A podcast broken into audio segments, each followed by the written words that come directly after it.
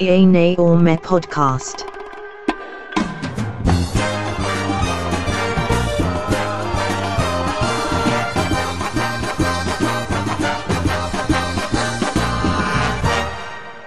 Welcome to the first Yay, Nay, or Meh podcast of 2024, covering the films released cinematically over the Christmas and New Year period.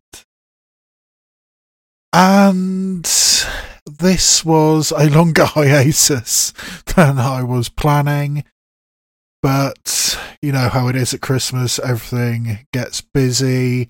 I was also focused on my YouTube channel, trying to get my charmed TV reactions online despite the draconian copyright protections of CBS, and also doing a reaction video to Cassandro, which I'm still working on because that keeps on getting knocked back by copyright as well. So, yes, I've been doing a lot of video work and a lot of Oscar baity stuff coming up with making sure I'm up to date with everything I need to watch for the Oscar races. So it ended up being a lot longer than I was anticipating when I last recorded before Christmas. So I have a grand total of six cinematic films for you in this particular episode most of which are some level of Oscar baity. We have Taika Waititi's feel good sports movie, Next Goal Wins, the prestige biopic by Michael Mann, who I basically thought was retired, Ferrari, Sofia Coppola's new film Priscilla, the heartwarming and well, heart wrenching, I suppose, British drama One Life. The exciting new film from the supposedly retired Hayao Miyazaki, The Boy and the Heron.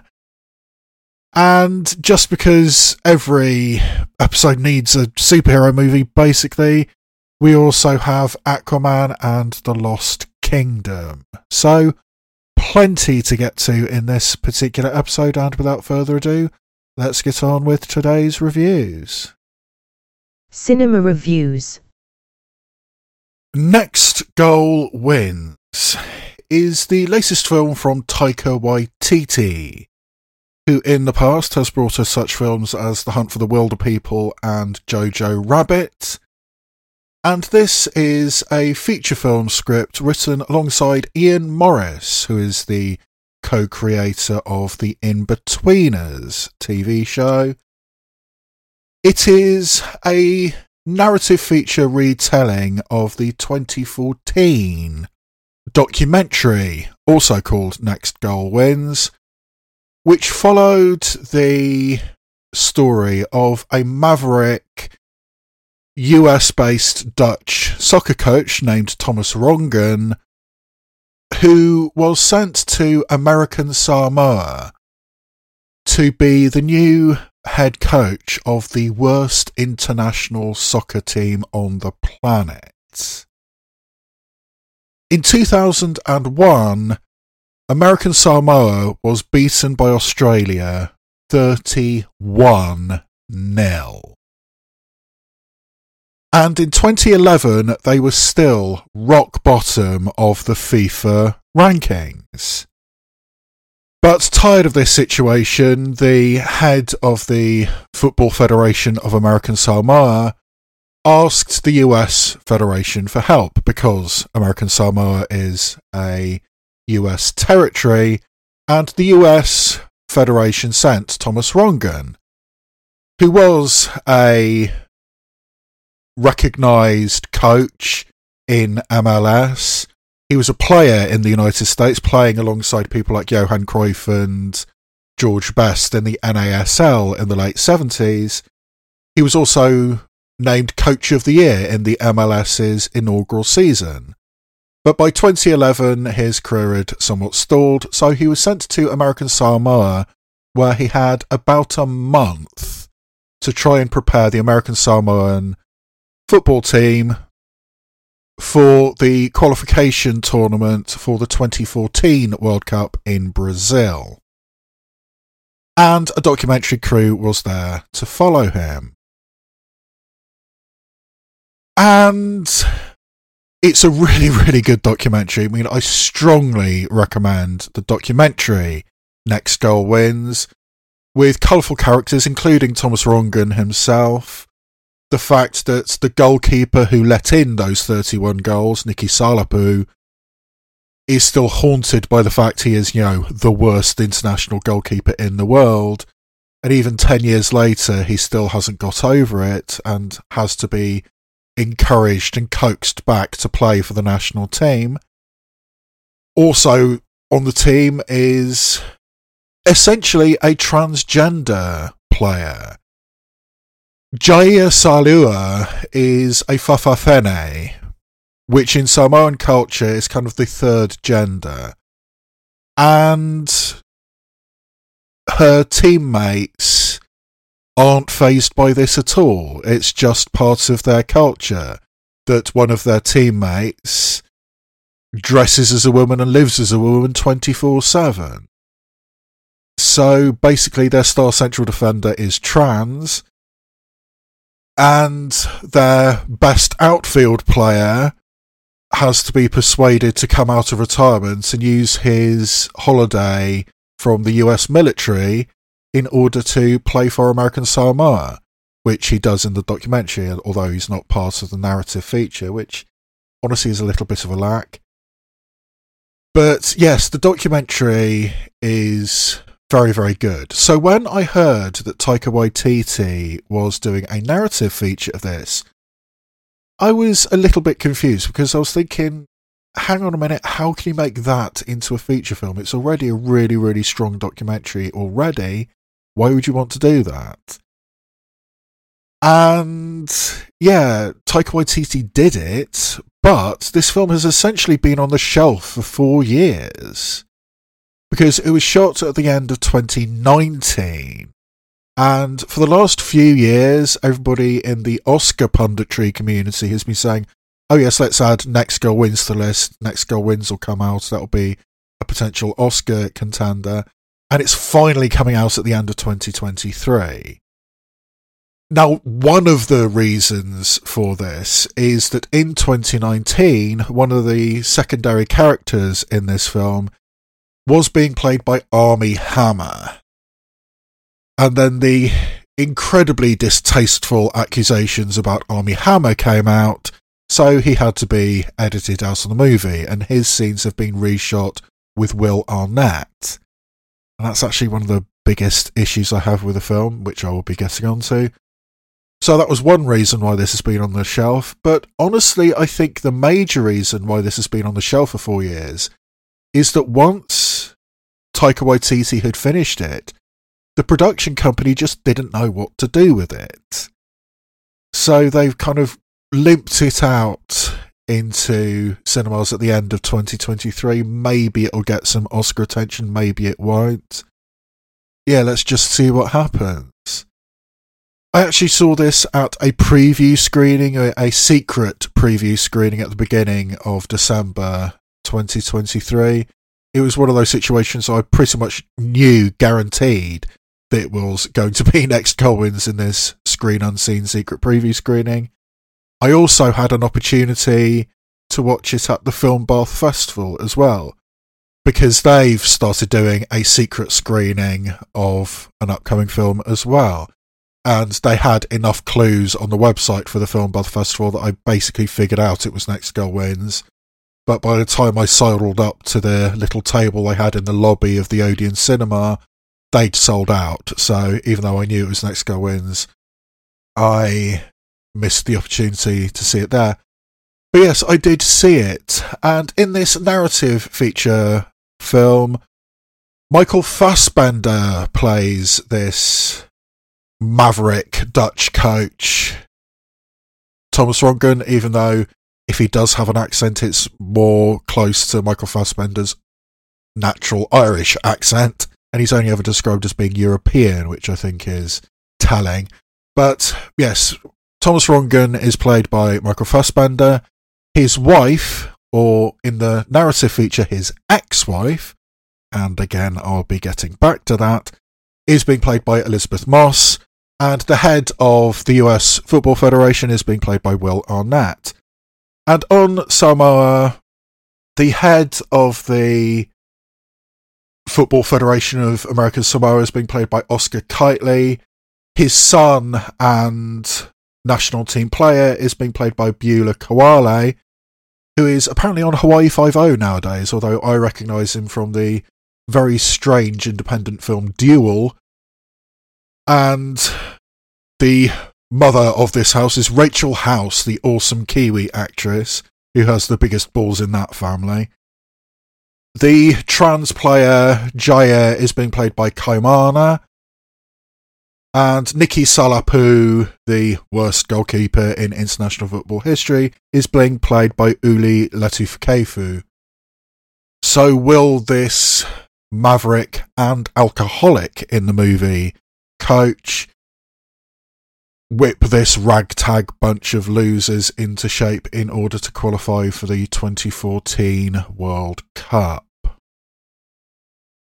It can be a very big problem when you are watching a narrative feature and you are very, very familiar with the original story. And that's basically what's happened here for me personally. The very, very first thing you see on screen in this narrative feature, Next Goal Wins, is Taika Waititi himself with a comedy grey handlebar moustache and some comedy false teeth, and dressed in religious robes, d- dressed as a priest, saying that you know you are about to see a story about American Samoa and all the things that are very important to it. And he mentions religion many, many times in this list of things. It's that comedy thing of saying the same thing in the list multiple times. And that is a, definitely a part of the documentary. Next Goal Wins is the religious aspect. They are very, very religious in American Samoa. So Taika Waititi making that point is you know, a, a good starting point. But also in this little speech, he says something along the lines of, "This is basically a true story, but we've wildly exaggerated it." And boy, is that the truth. They have exaggerated and twisted so many things in this film that it's not that close to the actual story at all. And when there is a recognised documentary out there telling their story, then twisting things and shifting things so much is not a good thing, in my opinion. I mean, as I said in the film, Thomas Rongen is an alcoholic, which he wasn't. He is separated from his wife, Elisabeth Moss, which he isn't, to the best of my knowledge. Thomas Rongen is still married to his wife. But in the film, Elisabeth Moss is not only separated from Michael Fassbender, She's also shagging Will Arnett, who is playing the US Federation president. There's a threat towards the end of the film that Will Arnett, as the president of the American Federation, is somehow able to decertify American Samoa as a member of FIFA. If you don't win this game, the American Samoan soccer team will cease to exist. And nobody can do that. That's just villain stuff in a movie. The relationship between Thomas Rongen and this trans player Jaya in the film is portrayed as very adversarial towards the beginning, but in real life, Thomas Rongen and Jaya Saelua were okay with each other right from the start. And actually, interestingly, the real Jaya Saelua is used as a stunt extra in the football scenes. She was used as an actual soccer player in the soccer games, which I thought was right quite nice. So the real life person essentially playing herself in certain situations. But I think, quite apart from these differences that the narrative feature has put in to this film, the major issue I have with it is how patronizing this film is.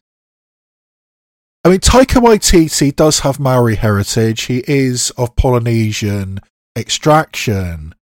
Yet, in my opinion, he has made a very patronizing film which puts the American Samoan people, not just the soccer team, but the people of American Samoa, as things to be laughed at and pointed at and sometimes, I mean, I, there there's things you can live with, like the first international soccer game we see before Thomas Rongen shows up, before Michael Fassbender shows up.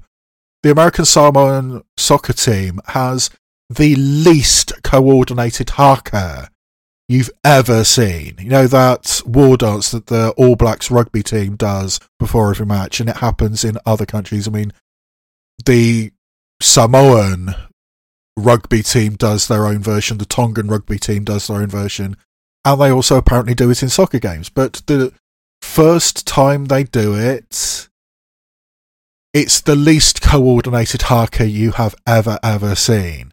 And that's, it is okay as far as I'm concerned.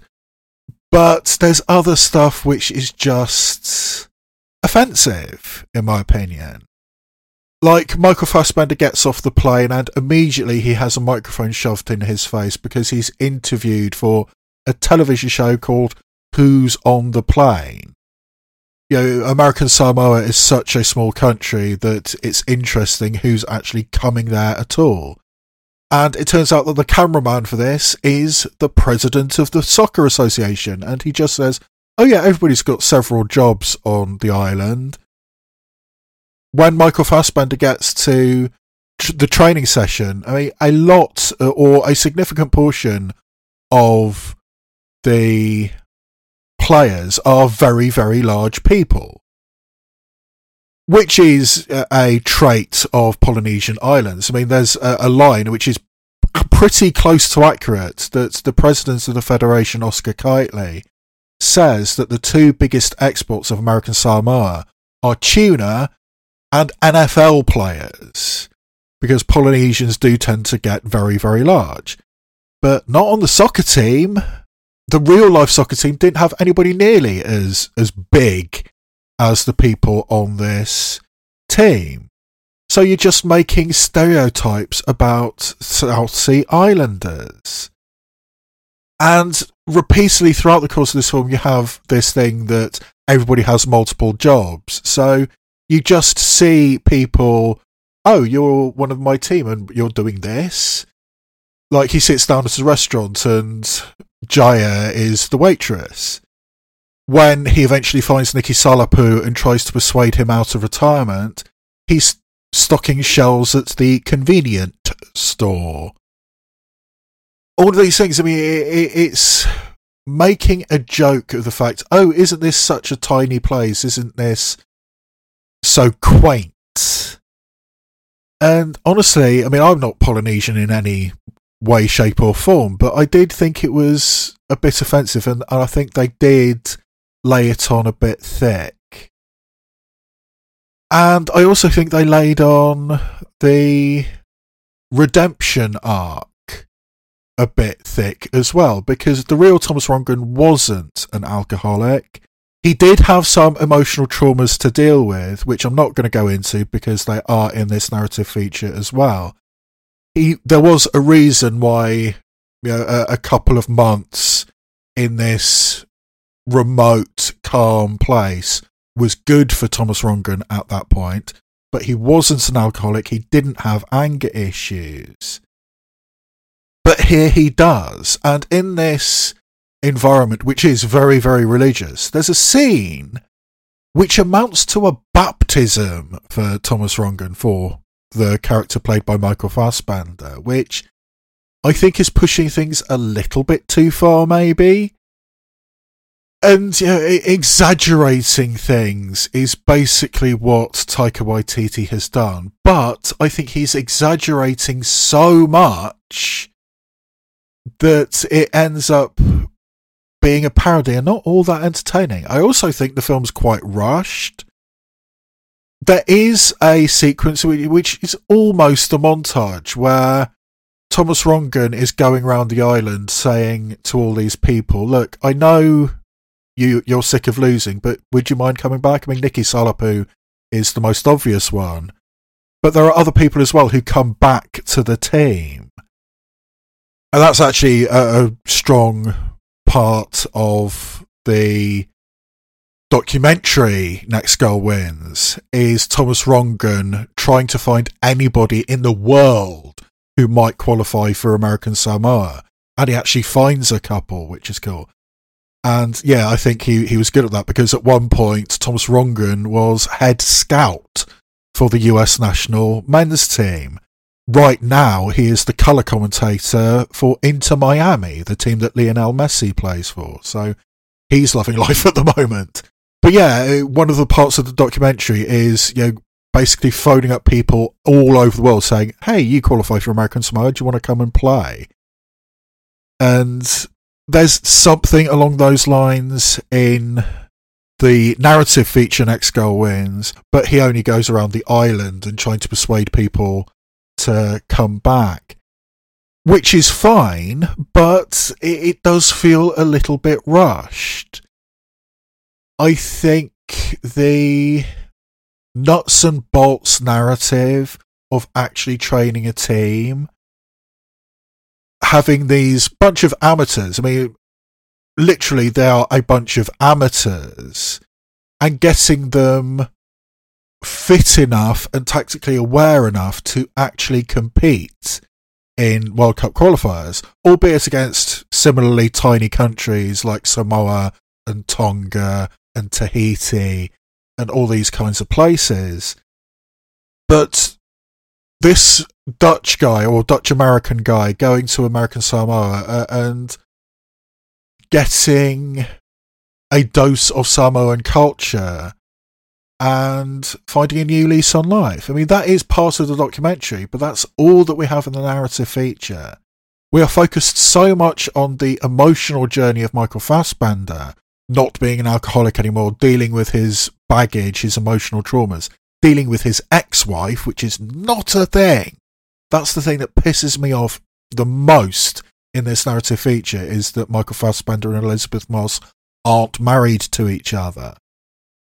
And effectively, Elisabeth Moss is on the panel of the team that fires Thomas Rongen at the beginning. And that scene where Michael Fassbender is fired does have one of the funnier moments in the film. I mean, it's a pretty standard joke, but it works. Rhys Darby, who of course is in this film because it's a Taika Waititi film, he doesn't fit in this narrative feature, but Rhys Darby's in this. And anyway, Rhys Darby says, Yes, I know you've just been fired. Let's go through the five stages of grief. And within like a, a five minute scene, Michael Fassbender demonstrates the five stages of grief which is a standard joke, but it's still a pretty funny joke.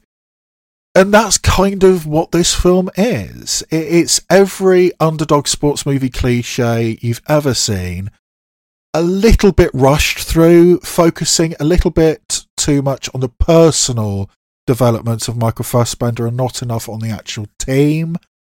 And I think it's kind of patronising. I think it, it's poking fun at the Polynesian mindset and Polynesian culture and not necessarily embracing it or not embracing it enough, in my opinion. So, yeah. Watch the documentary. I mean, I urge you to watch the 2014 documentary Next Goal Wins That is an outstanding sports documentary. I love it to pieces. This narrative feature, not so much. I hate the way that they exaggerated it so much. And I think it's kind of patronising. So, yeah, there's good moments in it. I like the representation of having a trans actress play, you know, the trans soccer player Jaya Saelua. I don't think it's a title wash, but it's a very, very low meh. Ferrari is the latest film from Michael Mann, who has a long and pretty distinguished career. Most of his filmography is made up of high quality crime movies. He first came to fame as the executive producer of the TV show Miami Vice in the 80s, which for good and or ill changed the face of how television was made. Then he made some pretty well respected crime movies in the 80s with Thief and Manhunter, the first appearance on screen of Hannibal Lecter brilliantly played by Brian Cox. In the 90s, he moved on to prestige action movies with The Last of the Mohicans and Heat. In the late 90s into the 2000s, he said, God damn it, I want an Oscar. So he made The Insider, which got him Golden Globe and Oscar nominations for both directing and writing, and also a Best Picture nomination at the Oscars didn't win anything. And he also then made Ali and Collateral, which is not an out and out Oscar bait film, but it is very, very cool. He then did a film version of Miami Vice in 2006, but since then has kind of semi retired. In the last 10 years, the only film he's done before this was Blackhat, which wasn't at all well received. But yes, he is now back with this film Ferrari, a biopic of Enzo Ferrari, which apparently has been a passion project of Michael Mann's for quite some time. Apparently, he wanted to make this film back in 1993 as his follow up to Last of the Mohicans, starring Robert De Niro, but it's taken him this long to actually get it off the ground. And even then, the original person who was supposed to be in it, Christian Bale, pulled out, so Adam Driver was called in as a somewhat last minute replacement. And Adam Driver does play Enzo Ferrari in the pivotal year in the history of the Ferrari company and Enzo Ferrari personally, 1957 because everything is going on at once. His company, the Ferrari company, which he owns alongside his wife Laura, as played by Penelope Cruz, is on the verge of bankruptcy because he's such a perfectionist. He's not making enough cars to actually pay the bills he needs to be making about 150 cars a year. He's actually making 98. And the debts are starting to mount. He's also got personal problems with his wife, Penelope Cruz. They're still living in the same house, but they've long ago stopped caring about each other and are actually quite vicious towards each other. Largely, it seems, because the year previously their son died, and this marriage did not survive the death of their son. And other issues arise because Enzo Ferrari does have a long term mistress, Shailene Woodley, who he's got in a house out in the hills of Emilia Romagna. and he has a 10 year old son with Shailene Woodley. And everybody in Modena knows what's going on except his wife, Penelope Cruz. Everything is going on at the same time, both personally and professionally. And essentially, in order to save his company, in order to get the publicity he needs to sell enough cars to keep afloat and potentially get some outside investment from either the Fiat company in Italy or the Ford company in America. So this is basically the same plot points as Ford versus Ferrari, which takes place about 10 years later than this. But he needs to attract outside investment to keep his company in business, and in order to do that, he needs to win the very prestigious but very dangerous race, the Mille Miglia, the Thousand Miles. Sports cars travelling through the country roads in the middle of Italy between Rome and Brescia kind of a mix between a sports car race and a rally. But yes, Ferrari needs to win this race. And he has several drivers potentially able to do that.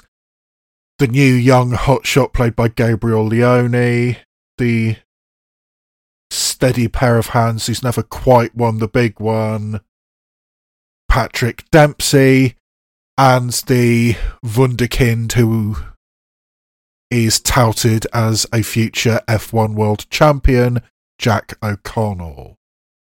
So, can Ferrari win the Mille Miglia? Can he keep his company afloat?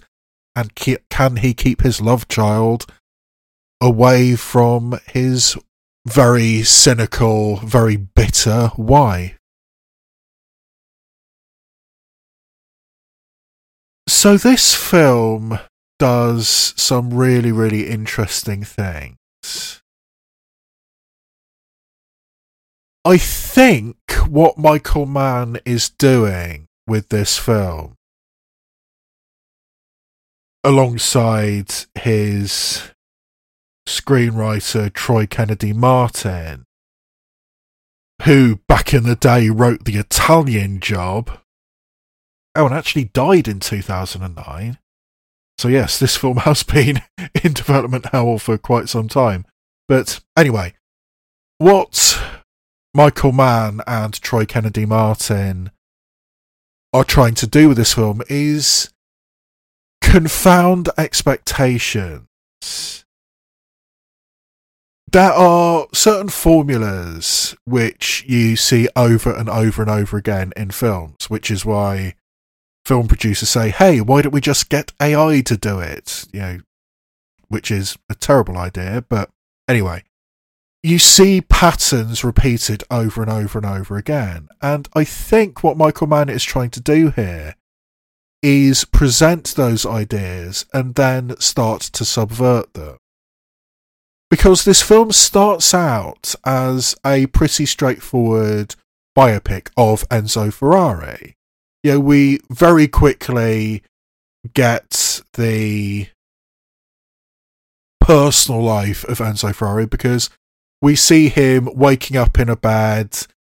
It's very early in the morning. He sneaks out of the room and makes sure he doesn't wake up his partner, looks in on his 10 year old son, and then drives off back to the city of Modena from the country then sneaks back into his own house because, oh no, he's woken up in the bed of his mistress, Shailene Woodley. And when he gets home to Penelope Cruz, she naturally is not very happy about this and actually pulls a gun and fires a gun at Adam Driver. You know, that fiery Latin temperament. Yeah, I mean, we quickly have everything established in the personal life and then we also then have the stuff about his finance guy saying, Look, we're about to go bankrupt. You can't spend all this money on the racing team. A racing team, which, by the way, isn't winning at the moment. and only manufacture 98 cars a year. That's not enough. I mean, look, Jaguar's just what got one, two, three at the Le Mans. So what are we doing here?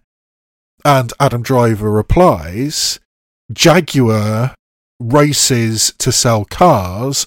I sell cars in order to race. I mean, he is a racer. He has a background as a racer, which we see in some honestly very poorly put together black and white footage at the opening of the film. I mean, the film opens with some classic motor racing action, and Adam Driver's been not very elegantly put into this black and white footage as Enzo Ferrari, the racer. Yeah, I mean, he has that mentality of the racer, but it is starting to bankrupt his company. A company which, by the way, Penelope Cruz basically does the day to day admin for. I mean, she has the payroll, she does all the actual work, while the genius just dreams about racing. And then also early in the film, we have a scene where one of Enzo Ferrari's test drivers crashes and dies, which we see on screen. And yeah, I mean, that's the first of many really high octane driving scenes in this film. So we have it set up that this is a very, very dangerous thing to do. There's a very high probability that these drivers are going to die, and they accept it. Uh, and there's a lengthy speech which Enzo Ferrari, you know, Adam Driver, gives in the middle of this film, which we see a bit of in the trailer, saying, "We are drivers, we are racers. This is what we do. You have to." Be willing to push yourself to the limit and beyond the limit. If you brake a second or a fraction of a second later than your rival, you will win. And yes, if neither of us brakes, both of us are going to die, but you accept that because you want to win. I mean, he describes it as a terrible joy of racing because you are always on that knife edge between life and death, between winning and not winning. And as far as Adam Driver is concerned, and he's trying to instill that in his drivers, like Gabriel Leone and Jack O'Connell and Patrick Dempsey, be willing to die because there's every chance he will die, but be willing to die in order to win. I mean, that's all he cares about. And yeah, I mean, uh, it, it, it's an interesting character study as well. So yeah, all of that biopic stuff is in there. But gradually it starts to turn into a sports movie with, you know, Gabriel Leone playing this young hotshot, you know, the next big thing.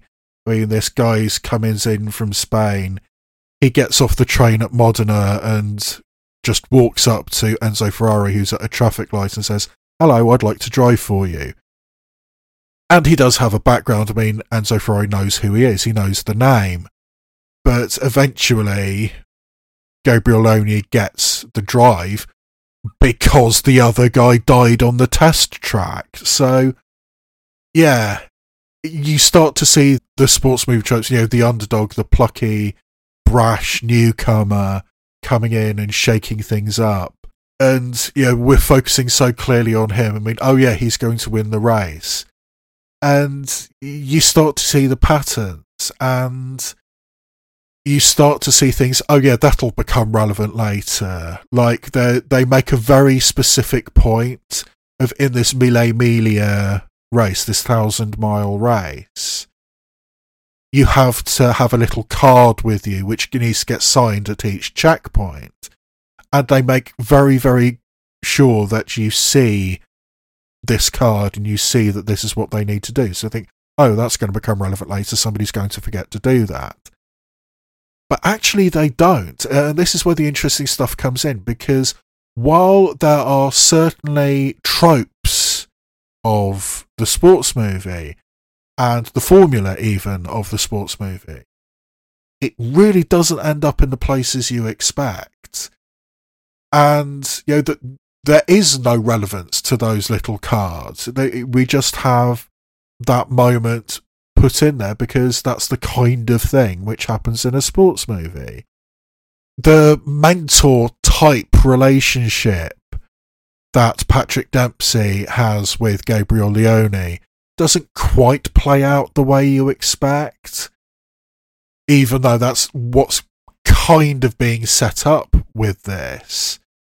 Uh, and yes, I mean, there's some uh, unusual choices made in the end of this film, which, yeah, actually completely wrong footed me. And I do kind of appreciate it because being surprised in a film is something which is getting increasingly rare. Because you spot the patterns, because you spot the formula, think, oh, that's going to happen, that's going to happen. That's been made a point of. We've got a very clear shot of that little thing, so that's going to come back. We kind of know what's going to happen. So when it doesn't happen in that way, it's a surprise. Uh, and yes, it is unusual. So yeah, I mean, it, it turns into a different kind of film altogether by the end.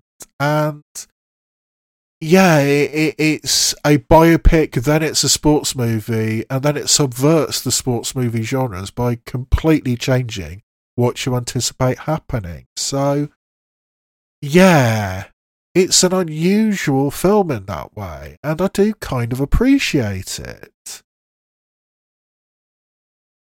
you can tell that Michael Mann was really into this. I mean, it, it, you can tell this has been a passion project for him because the car racing scenes, the motor racing scenes, are really, really well done. I mean, the motor racing scenes are exceptional in this.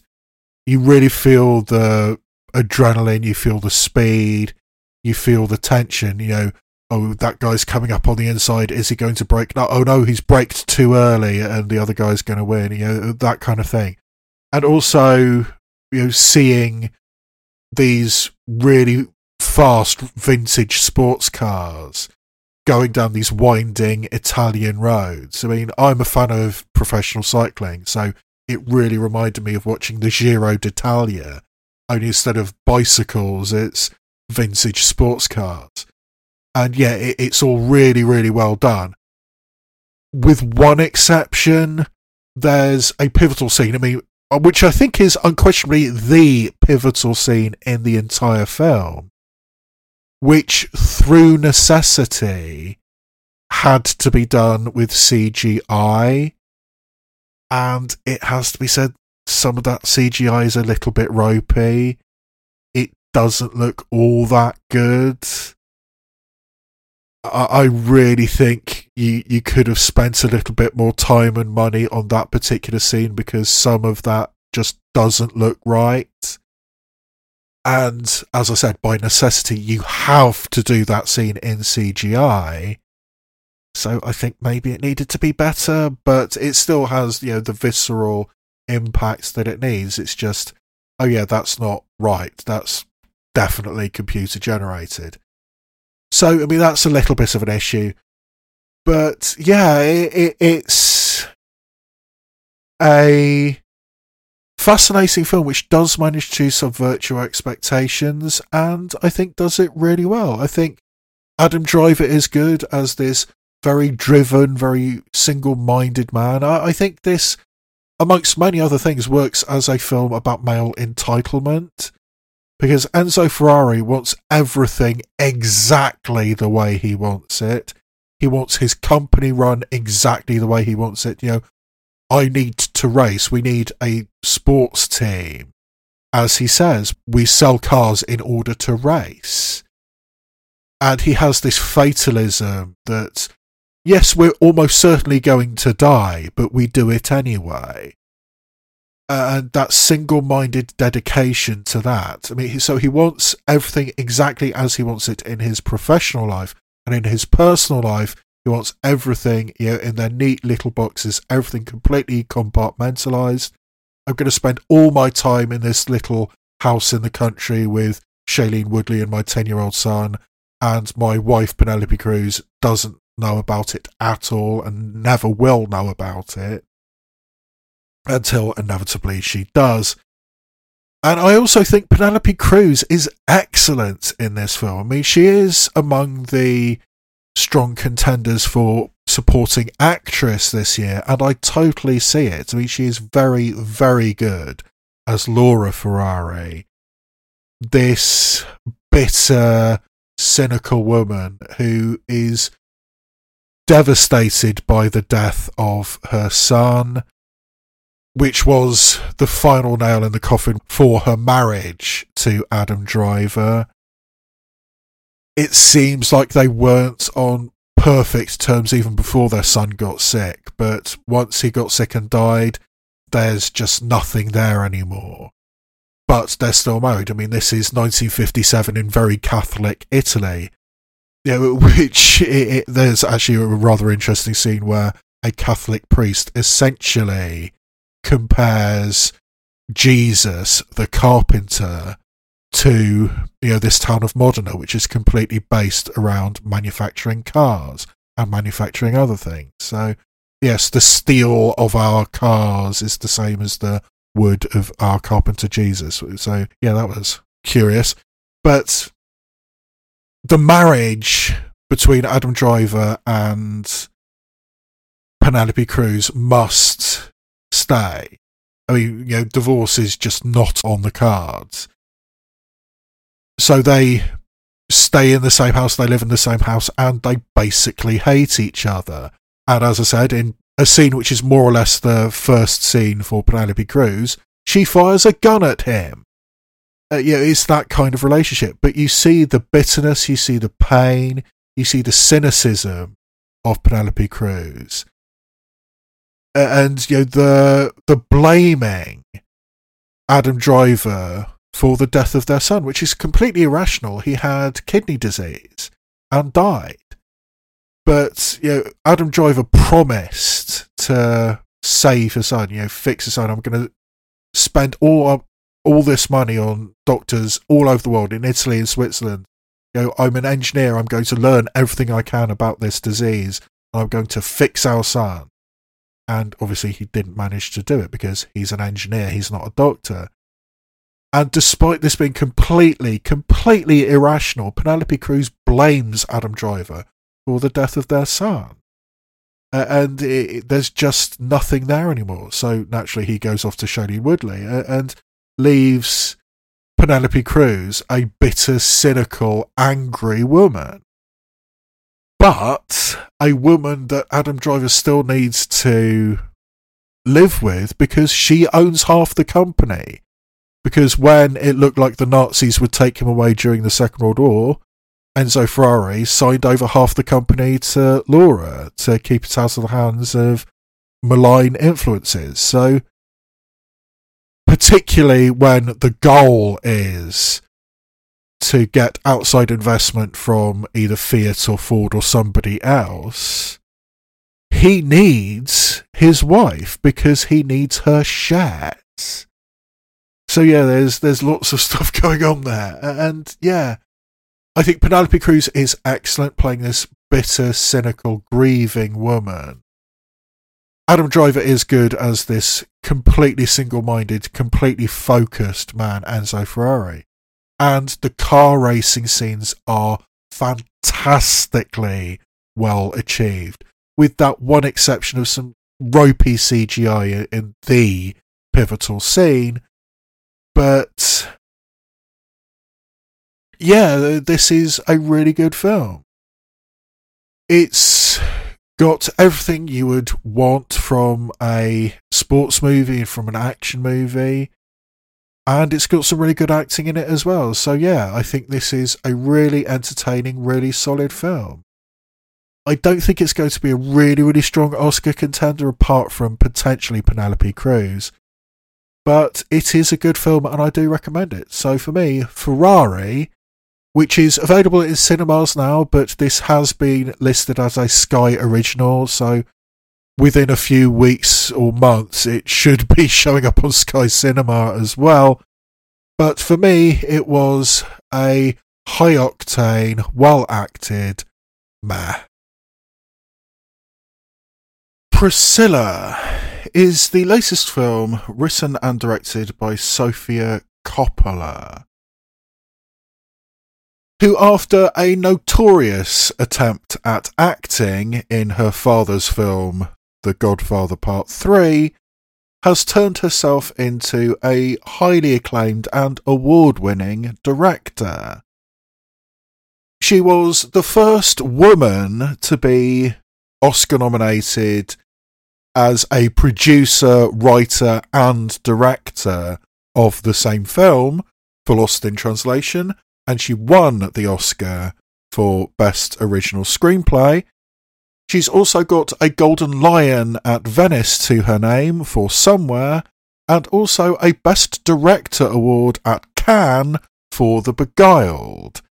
So, has prestige and talent of her own, despite her very, very famous family name. And for her latest project, she is adapting the autobiography of Priscilla Presley, co written with the ghostwriter Sandra Harmon. But Sofia Coppola takes Priscilla Presley's life and shows the other side of the coin following the extravagant and bombastic Elvis from Baz Luhrmann last year. In this film, Cailee Spaeny plays Priscilla, who initially meets Elvis Presley as played by Jacob Elordi when she is 15 years old, living on a military base in West Germany in 1959 as Elvis is doing his military service, which got him out of hot water for gyrating too much on stage, essentially. But Elvis is already enormously famous, enormously popular, and he's on this military base in West Germany, and he wants uh, an American girl to hang out with, and he chooses the 15 year old Priscilla Beaulieu, and eventually, young Priscilla moves into Graceland and becomes a live in girlfriend. And eventually, they actually get married. And eventually, they actually have a child together. But the pressures of fame, the Memphis mafia hanging around constantly with Elvis, you know, all his hangers on, his family members, his entourage, basically. They were known as the Memphis Mafia. Elvis spends all his time with them, and Priscilla is trapped doing absolutely nothing. And then, of course, there's all the pills that Elvis is taking, and eventually the pills that he gives to Priscilla.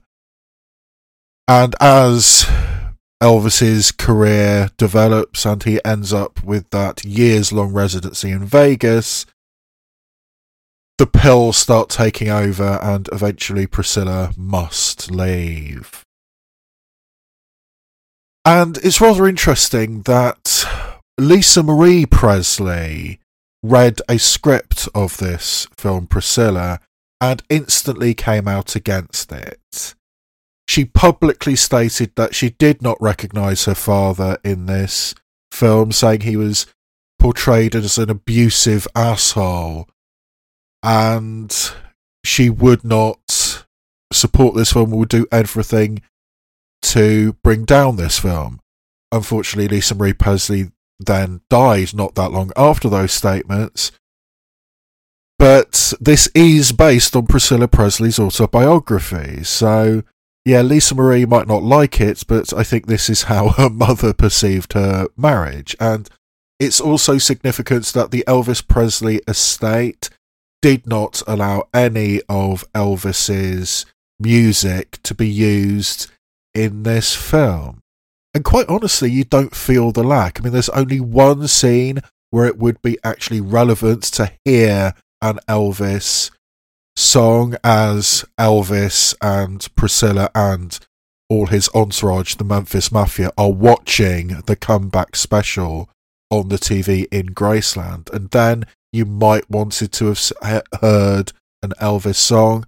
But other than that, I think Sofia Coppola works really neatly around not having access to Elvis's music, and you really don't feel the lack. So, yes, good job on that front. So, I'm going to start this review in a rather unusual place because I think this film, Priscilla, fits so perfectly into the filmography of Sofia Coppola.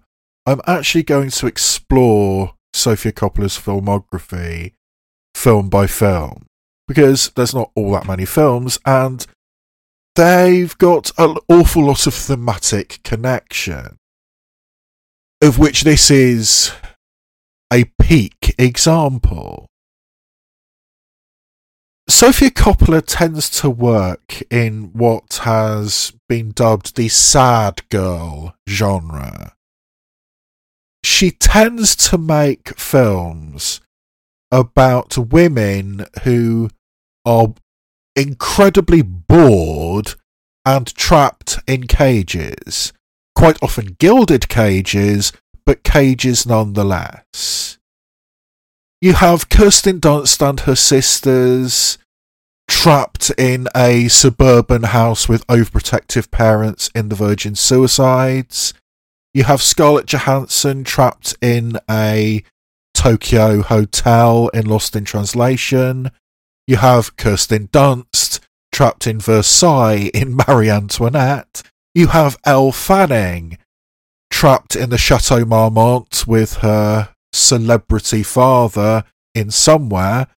And doesn't that sound like a psychologically rich film to have been made by the daughter of Francis Ford Coppola? But you then have Kirsten Dunst again and her classmates trapped in a girls' school in the Civil War South in The Beguiled. And the other two films in Sophie Coppola's filmography don't necessarily fit perfectly into this pattern, but even Emma Watson and her friends in The Bling Ring are bored it's a very, very self indulgent boredom, but they do what they do through boredom. And then you have the one true outlier, Sofia Coppola's last film, On the Rocks, which is not about a bored, trapped woman. Not, well, not really. I think Rashida Jones, you can arguably say, is trapped by expectation and trapped by her own insecurities but really, On the Rocks is another film about a problematic and absent father. So, yes, I think somebody needs therapy. But yeah, Priscilla fits absolutely perfectly into this aesthetic of the sad girl.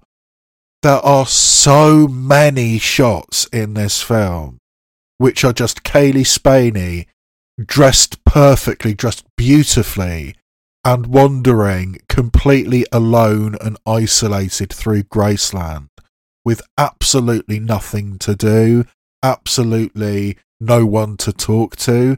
She is actively prevented from working.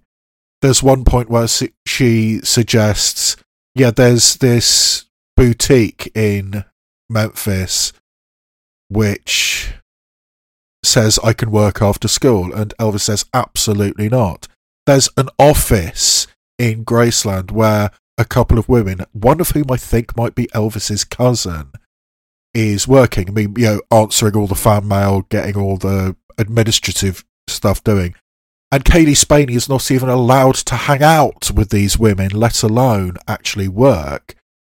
She is expected to be the good little homemaker at home. I mean, when Elvis is on a film set and needs to call home, she's expected to be there, and that's her only job to look pretty and to be there for Elvis. She has absolutely nothing to do and she is bored out of her fucking skull. And that's basically the aesthetic of this whole film. And it, it's also really interesting to see just how compartmentalized Elvis's life is. I mean, as far as the portrayal in this film goes, Jacob Elordi as Elvis is portrayed as somebody who wants a very specific thing from a woman. He wants somebody who is beautiful, but also not much more than an object. I need to have a wife and I, I need to have somebody at home. I, I don't want my wife working. I mean, specifically, he says about one of the many, many girlfriends that Elvis is supposed to have had over this period, Ann-Margret, who he's shooting a film with. He says about Ann-Margret, for her, career comes first, a man comes second. And that's not what you, Priscilla, are. For you, the man comes first. And not necessarily, but that's what Elvis wants. He wants somebody whose only priority is him. Priscilla only exists as an adjunct to him, and there's a little bit of controlling behavior, even a little bit of coercive control. I mean, there are certain scenes where you can argue that Elvis is abusive, not physically abusive. I think the the worst we see on screen, as far as physical abuse goes, or at least there's there's one scene right towards the end which I'll get to. But for the, the bulk of the film, the worst thing we see Elvis do physically is throw a chair, and it just so happens that Priscilla was in that general direction. I, I don't think Elvis threw a chair at Priscilla. He threw a chair which nearly hit Priscilla. So, I mean, that's the worst you see physically. But his attitude and his controlling thoughts, his controlling ideas, are very, very strong. I mean, I, I think it's significant that one of the first things that Cailee Spaeny does as she is going into labour is put on false eyelashes. I mean, that is the kind of thing that Elvis would expect and the public would expect. So that's what she does. And it's that kind of thing that every aspect of her life is controlled by Elvis. And, you know, I remind you that when Priscilla met Elvis, she was 15 years old. And uh, liable for this kind of control. And because she is actively prevented from having a job, from doing anything other than just being the girlfriend and then eventual wife of Elvis, she is bored out of her mind and that's the the thing that Sofia Coppola naturally shows us, naturally gravitates towards. And it's also really interesting seeing the intimate relationship between Priscilla and Elvis because, as it is portrayed in this film, this physical relationship took a very, very long time to be consummated. Which, you know, fine, she was 15 when they started dating, so that's probably a good thing. But even after Priscilla was, you know, ready and eager to make this a physical relationship, Elvis still kept her at a distance. You know, wanted this perfect partner, not a sexual being. I mean, he had Ann-Margret and all these other girlfriends for that, but this perfect object put up on a pedestal and didn't want to sully it by getting intimate.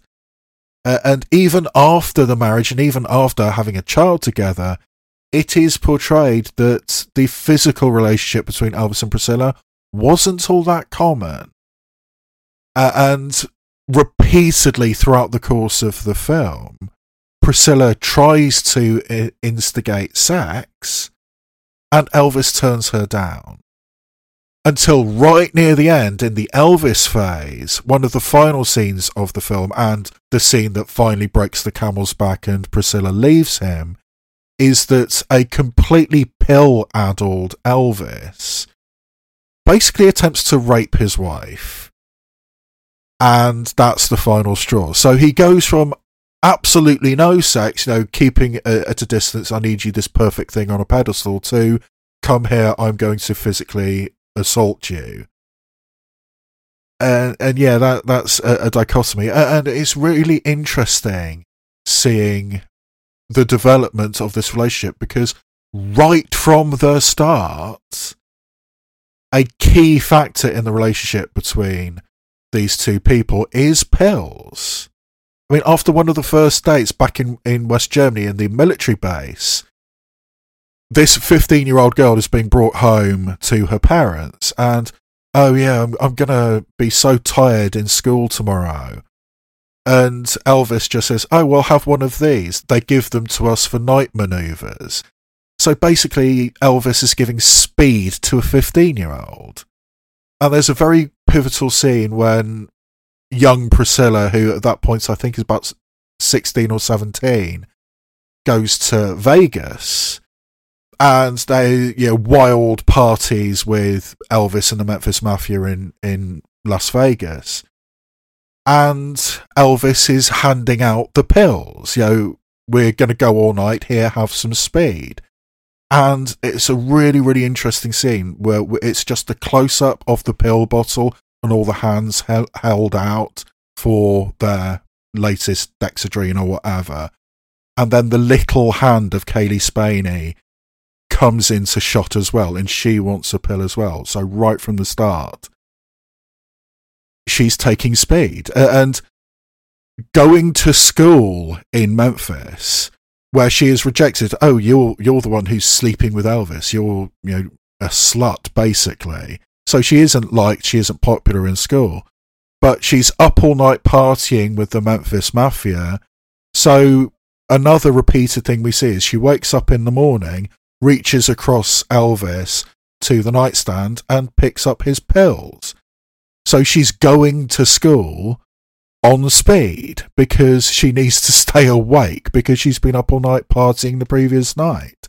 So, right from the start, there's always, always pills. And there's also a, a, one scene involving LSD as well, which was quite interesting. So, yeah, it, it's interesting seeing Elvis and his life through this lens of always spending time with his entourage, with his boys, just going out and having fun and partying, uh, and never fully appreciating what he has and actively discouraging his girlfriend, then wife, from doing anything except be the girlfriend slash wife of Elvis and so so many scenes of Cailee Spaeny just silently wandering round this beautiful house wearing these beautiful clothes with absolutely nothing to do. In many ways, I think this is the epitome of a Sofia Coppola film because this is what she does. This is the sad girl aesthetic writ large and when watching this film, it makes me really, really fascinated to see what Sofia Coppola would have done with Disney's The Little Mermaid, which she was attached to do for many years before they realised, hang on, this is not the right director. But Sofia Coppola doing The Little Mermaid, I think would have been utterly fascinating and you know the the Halle Bailey version was fine, but Sofia Coppola doing that, I think you could have had something really really special and really really unusual, akin to Greta Gerwig's Barbie maybe. But yeah, that's one of those great what ifs. But yes, this is Sofia Coppola writ large. This is her aesthetic down perfectly. And as such, I think this film does suffer a little bit because, in common with many of Sofia Coppola's films, I actually found this film a, a little cold, a little remote, a little distant. We are standing back and observing this woman trapped in her gilded cage and bored out of her mind. We're not necessarily engaged with this character. And that is brought into sharp focus by the end of this film, which, personally speaking, I found very, very abrupt. I mean, we know the history of Elvis and Priscilla Presley. We know what's going to happen. But the fact that that's the point where we just end the film with, by the way, an awesome needle drop, the song that she chose to play over the end credits was a brilliant and a perfect choice. But having that happen and then, oh, just cut to black. I mean, I personally thought, oh, that we're just ending it there. I mean, we've got to the point we know is coming, and and that's as far as you want to go. You don't want to have a little bit more. I mean, after all, this is a film called Priscilla, about Priscilla, and based on her autobiography. So to limit it so strictly to Elvis and the partnership with Elvis, I think that diminishes the person in the film, and it it really did feel abrupt. It did feel unnecessarily abbreviated. Although there is talk that Sofia Coppola had to change her plans when some of the financing she thought she had acquired fell through. So maybe some of the stuff which had to get cut was the stuff later, uh, and maybe that's the reason the ending is so abrupt. But yeah, it, I, I really did think the ending was abrupt. So that's that's an issue, and I also think it is a, a little bit remote. It, it's a little bit detached for my taste, but yeah, I mean, still nonetheless pretty good. I think the acting performances of both Cailee Spaeny as Priscilla and Jacob Elordi as Elvis are both excellent potentially even Oscar worthy. I mean, the, the, in both categories for Best Actress and Best Supporting Actor, there's some very, very strong competition. But yeah, I think they deserve to be in serious consideration. And Jacob Elordi, after this and Saltburn within the last couple of weeks, there's some really, really good stuff. I mean, I've never seen The Kissing Booth or Euphoria, which are Jacob Elordi's biggest things before this. But yeah, with Priscilla and Saltburn, I think Jacob Elordi is definitely a name to look out for. And I've long been a fan of Cailee Spaeny. I mean, the first time I saw her was in Bad Times at the El Royale, and she was very, very good in that. I mean, it was one of those situations where I saw Bad Times at the El Royale, which was an okay film. It was clearly trying to be a Tarantino film, but it was okay. But I, I saw that I thought, who the hell is that? She's amazing. She's going to be great. And she was. I mean, and then she went into things like The Mare of Easttown, the TV show, which was very good, and Devs. So, yeah. Cailee Spaeny is uh, a very talented actress. I think she won Best Actress somewhere. Yeah, she won Best Actress at the Venice Film Festival, and she's been already nominated for a Golden Globe for Best Actress in a motion picture drama.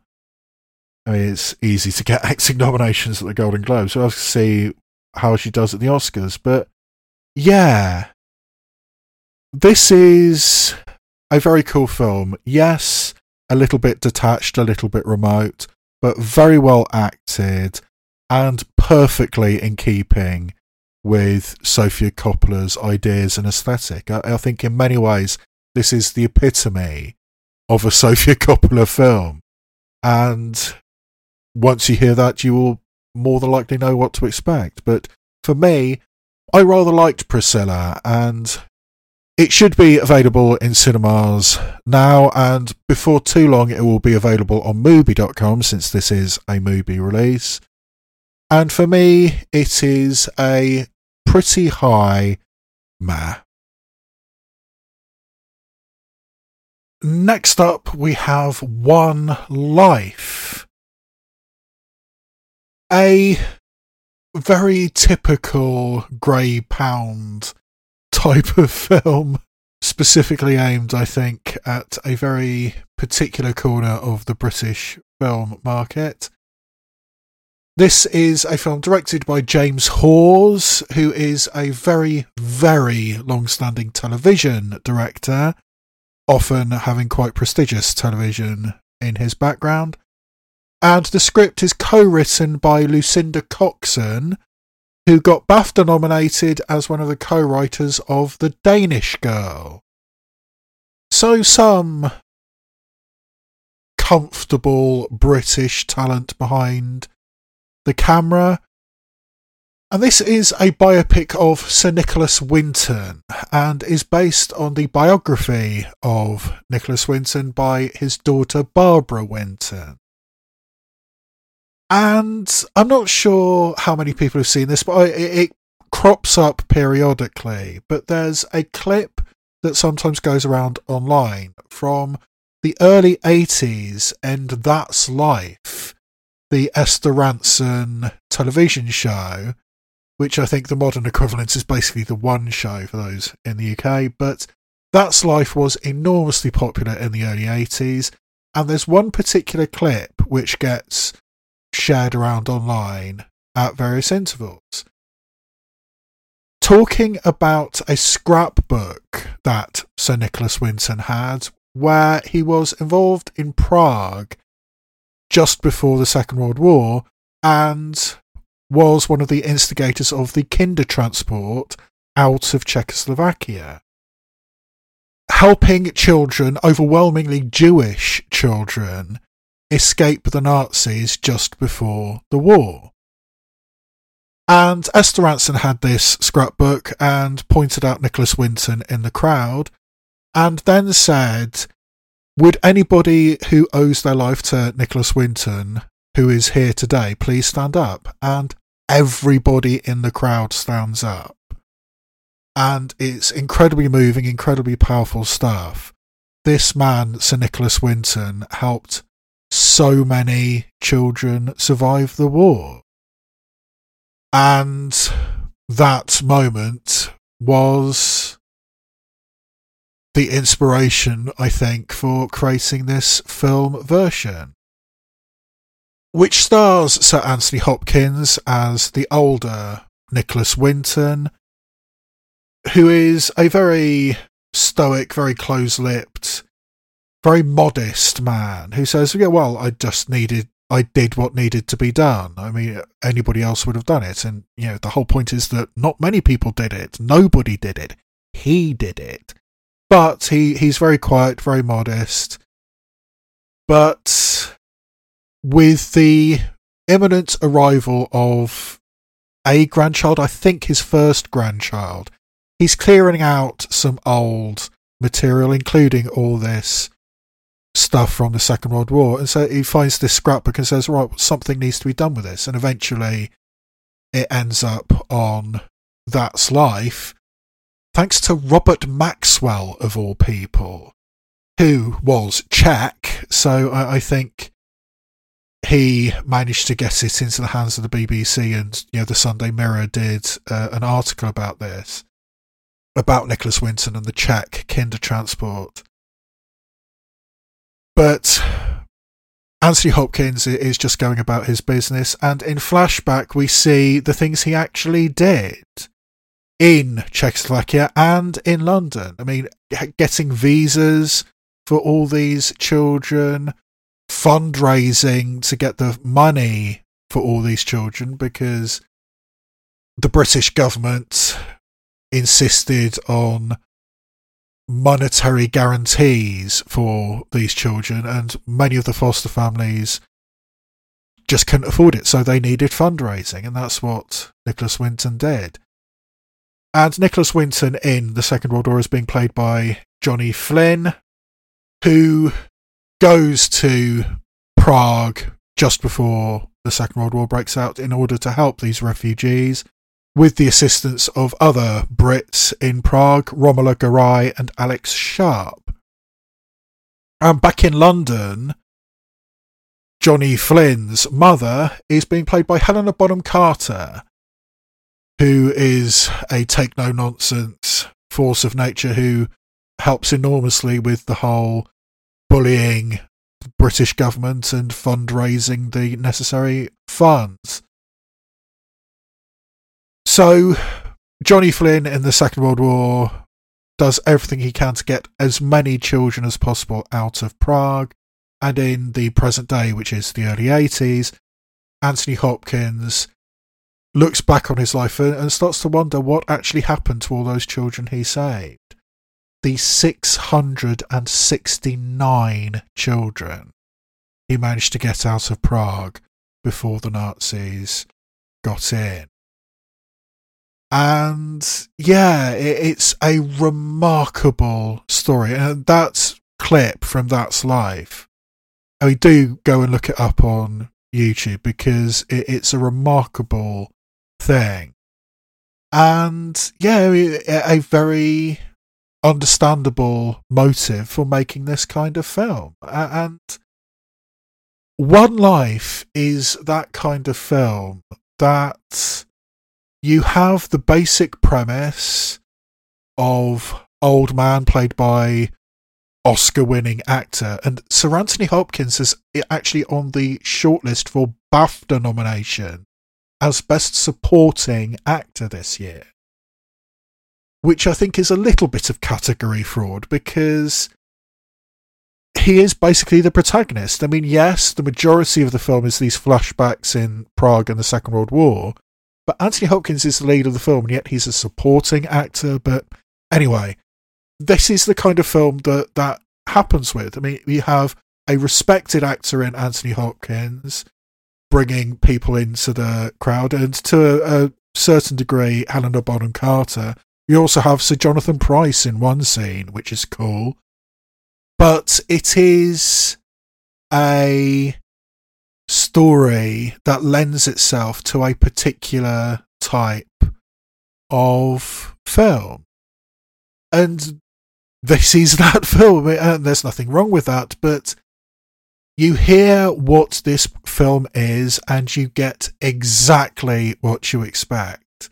You get harrowing scenes of these predominantly Jewish refugees in Prague you get the paperwork, the bureaucracy needed to get these children out of Prague. And as Johnny Flynn shows up in Prague, Romola Garai and Alex Sharp tell him, Oh, you're a stockbroker. You know your way around a desk. You can do all the paperwork. And that's what he ends up doing, both in Prague and in London.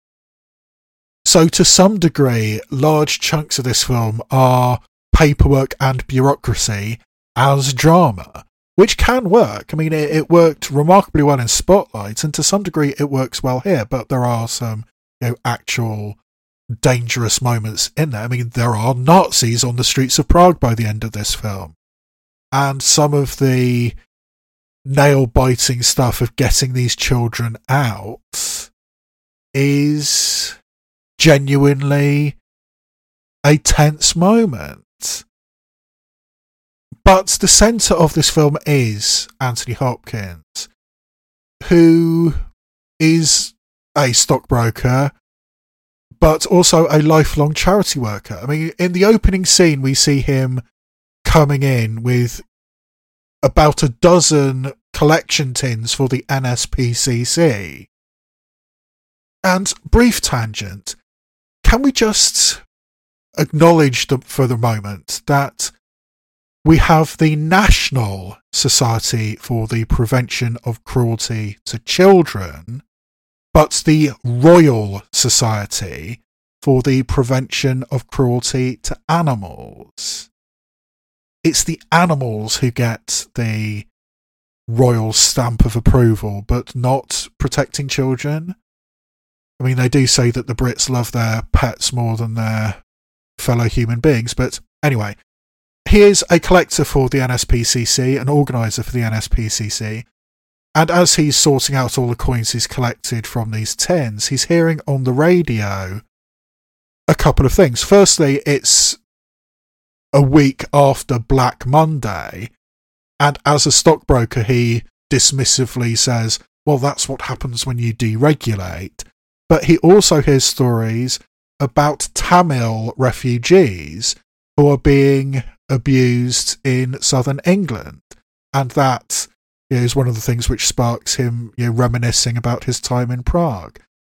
So instantly you have a, a picture of this man, you know, a, a quiet, simple man who does dedicate his life, dedicate what remains of his retirement to charity, but also somebody who takes no nonsense.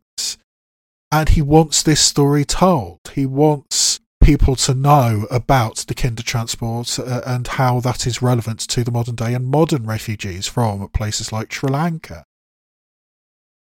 And as the film progresses, you also get to see that this is a traumatized man. He saw things in the war. He was unable to prevent things during the war.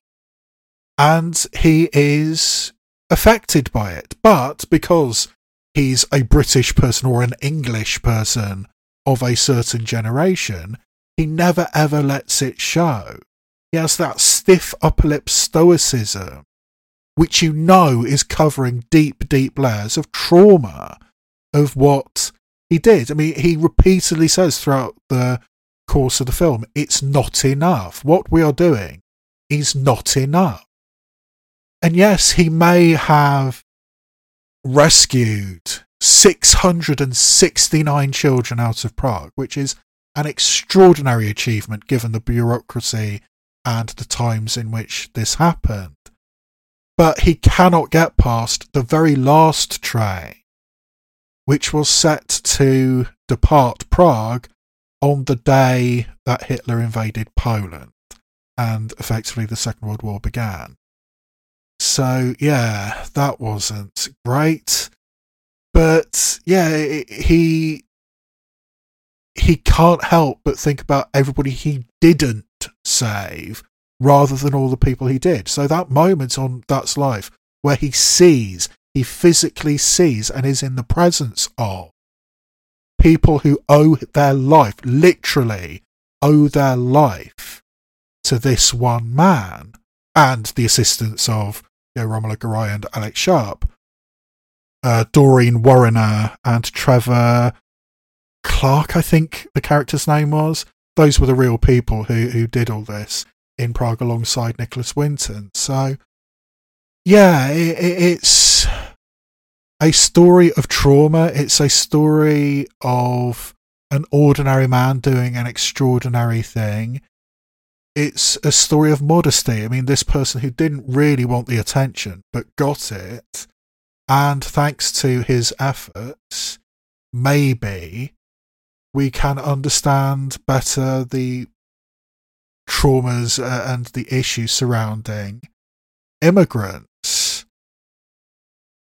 Uh, and yeah, it, it's a film that does exactly what it sets out to do. It pulls all the right heartstrings, it tugs on all the right tear ducts, it knows exactly what it's doing, and it's very well performed. I mean, as you would expect from Anthony Hopkins, who apparently was the only choice for the Winton family to play their father was Anthony Hopkins, and he read the scripts and agreed. So that was a relief.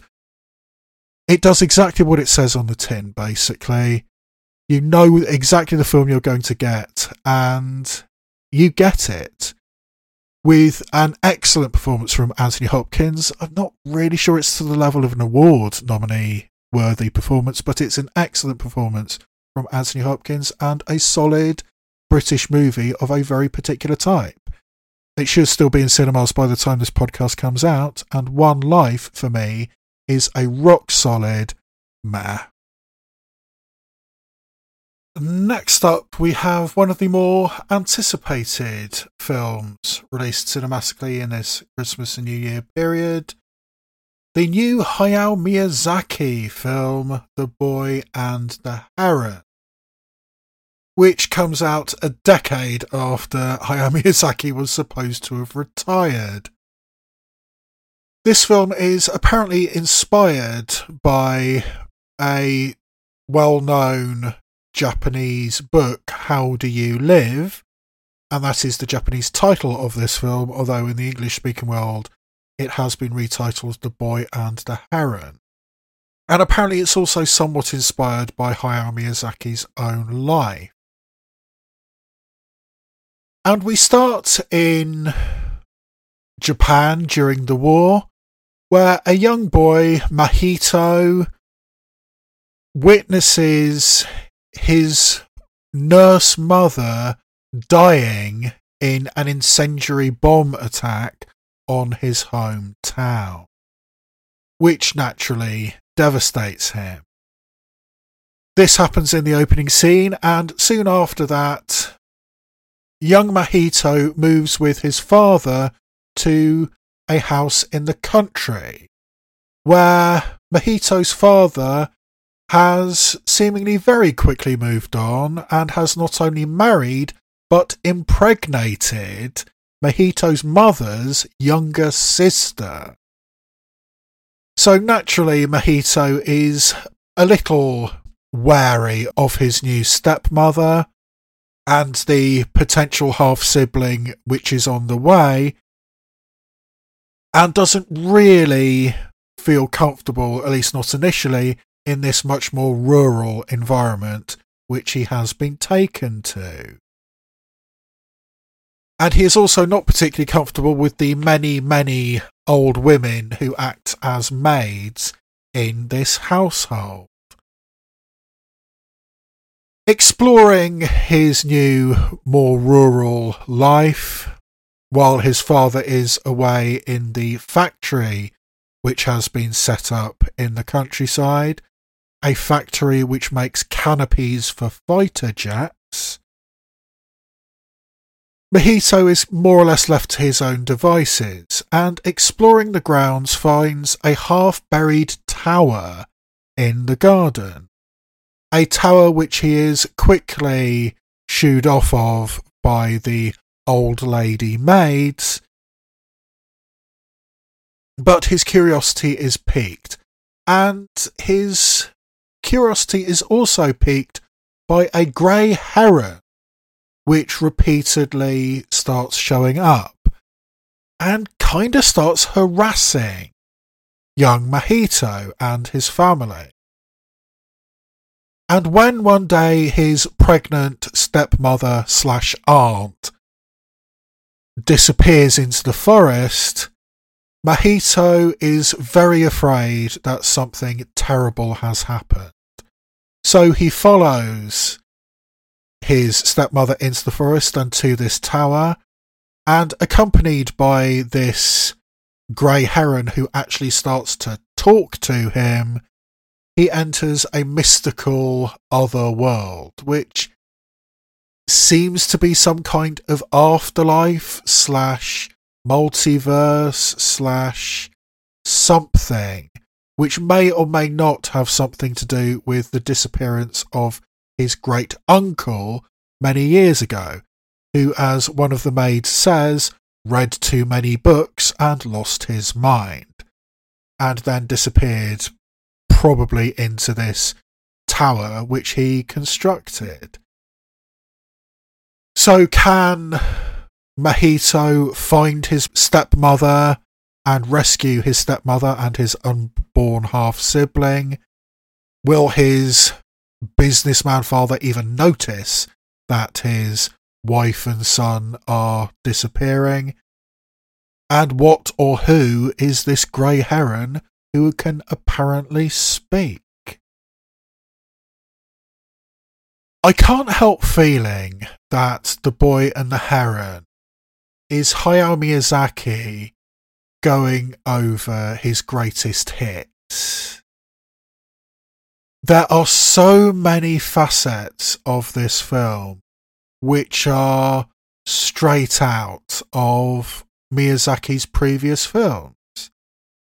I mean, we go to a world of the spirits, a world where logic and order doesn't make sense, very much like Spirited Away. The film is populated by old crone characters in these old maids, very much like Howl's Moving Castle and Spirited Away. It's a film where the idea of embracing a more rural, a more simple way of life is demonstrated very much like My Neighbor Totoro. When workmen bring some of these airplane canopies to be inspected at the house because the factory is in danger of being bombed, so they bring these fighter plane canopies to this house, and the father shows them to Mahito and says, Look at these airplane canopies, aren't they beautiful? So, you know, the beauty of aircraft, of airplanes, is very much here like The Wind Rises. I mean, this is Miyazaki doing his stuff, perfecting his shtick, and just showing it to us again. And there are great moments of beauty, great pieces of animation in this. I mean, particularly the opening scene where Mahito is running through the streets, which are on fire thanks to these incendiary bombs, trying desperately to get to the hospital where his mother is working. I mean, that sequence is breathtakingly executed. I mean, the fire effects, the motion blurring effects, it's really, really impressive stuff. It actually reminded me of the tale of the Princess Kaguya, directed by Hayao Miyazaki's longtime collaborator and friend Isao Takahata. I mean, the animation in that sequence I thought was outstanding.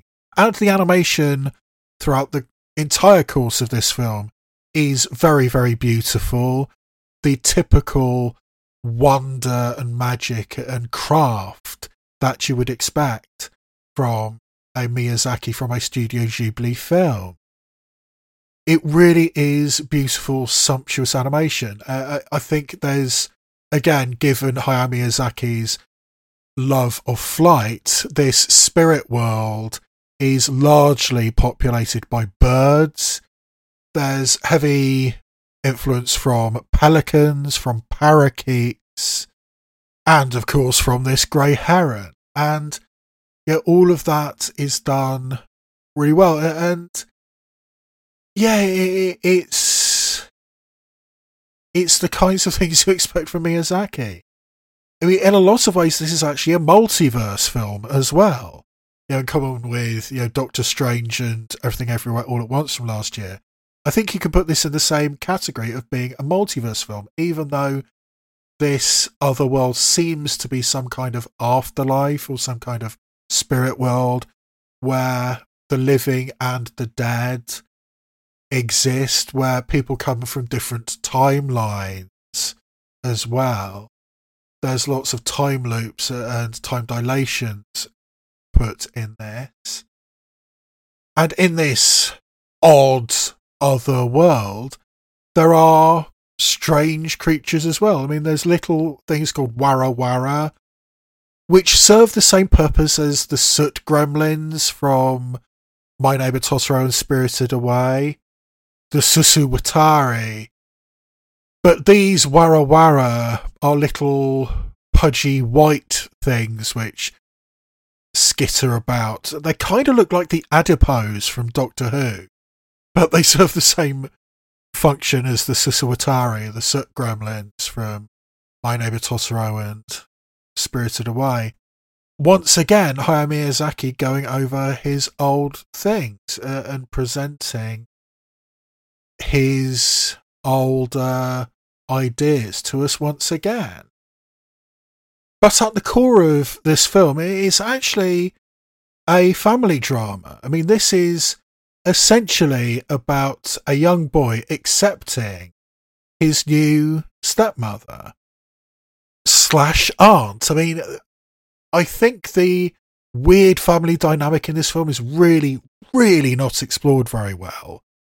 I mean, very soon after your wife dies, you marry and impregnate her younger sister and then move your family wholesale to the countryside. I mean, we really don't address that in this, but I, I, do like the fact that despite the fact we are not addressing the weird family dynamics, the stepmother does seem to genuinely care for her new stepson and goes out of her way to protect and to comfort him. I mean, obviously, he's not accepting this help at the beginning, and gradually over the course of the film, they get closer. And again, there should be some kind of discussion about the weird family dynamics, but young Mahito does eventually accept his new stepmother. And we don't have kind of the evil stepmother tropes. I mean, as soon as I realised what the dynamic was, I thought, oh, it's going to be the evil stepmother trope, isn't it? She's going to completely dismiss and, and I know, Cinderella eyes her new stepson. But no, she genuinely cares. She's genuinely concerned. She genuinely goes out of her way to protect and to help her stepson. So that's nice. I mean, so it's a close family relationship, even though it's weird and it's not being addressed. But yeah, the boy and the heron is everything you would expect. I mean, it's got a lot of Hayao Miyazaki's tropes, a lot of his proclivities.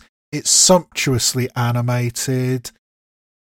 There's occasionally some rather profound things that get said, albeit in a, a rather simplistic, maybe even trite way, but they're important things nonetheless. I mean, it's about grief, it's about family dynamics, it's about moving on, and the necessity to understand the need to move on and not just carry on as if nothing had happened, but address these things.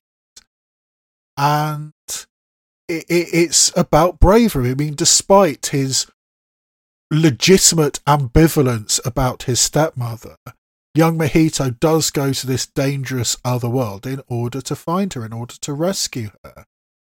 Or whether or not she needs rescuing. I mean, he needs to know what's happened to her, and if she needs rescuing, he will do it. And yeah, it, it's it's really beautiful, and it's everything you would expect. I personally don't think this reaches to the heights of Hayao Miyazaki's output.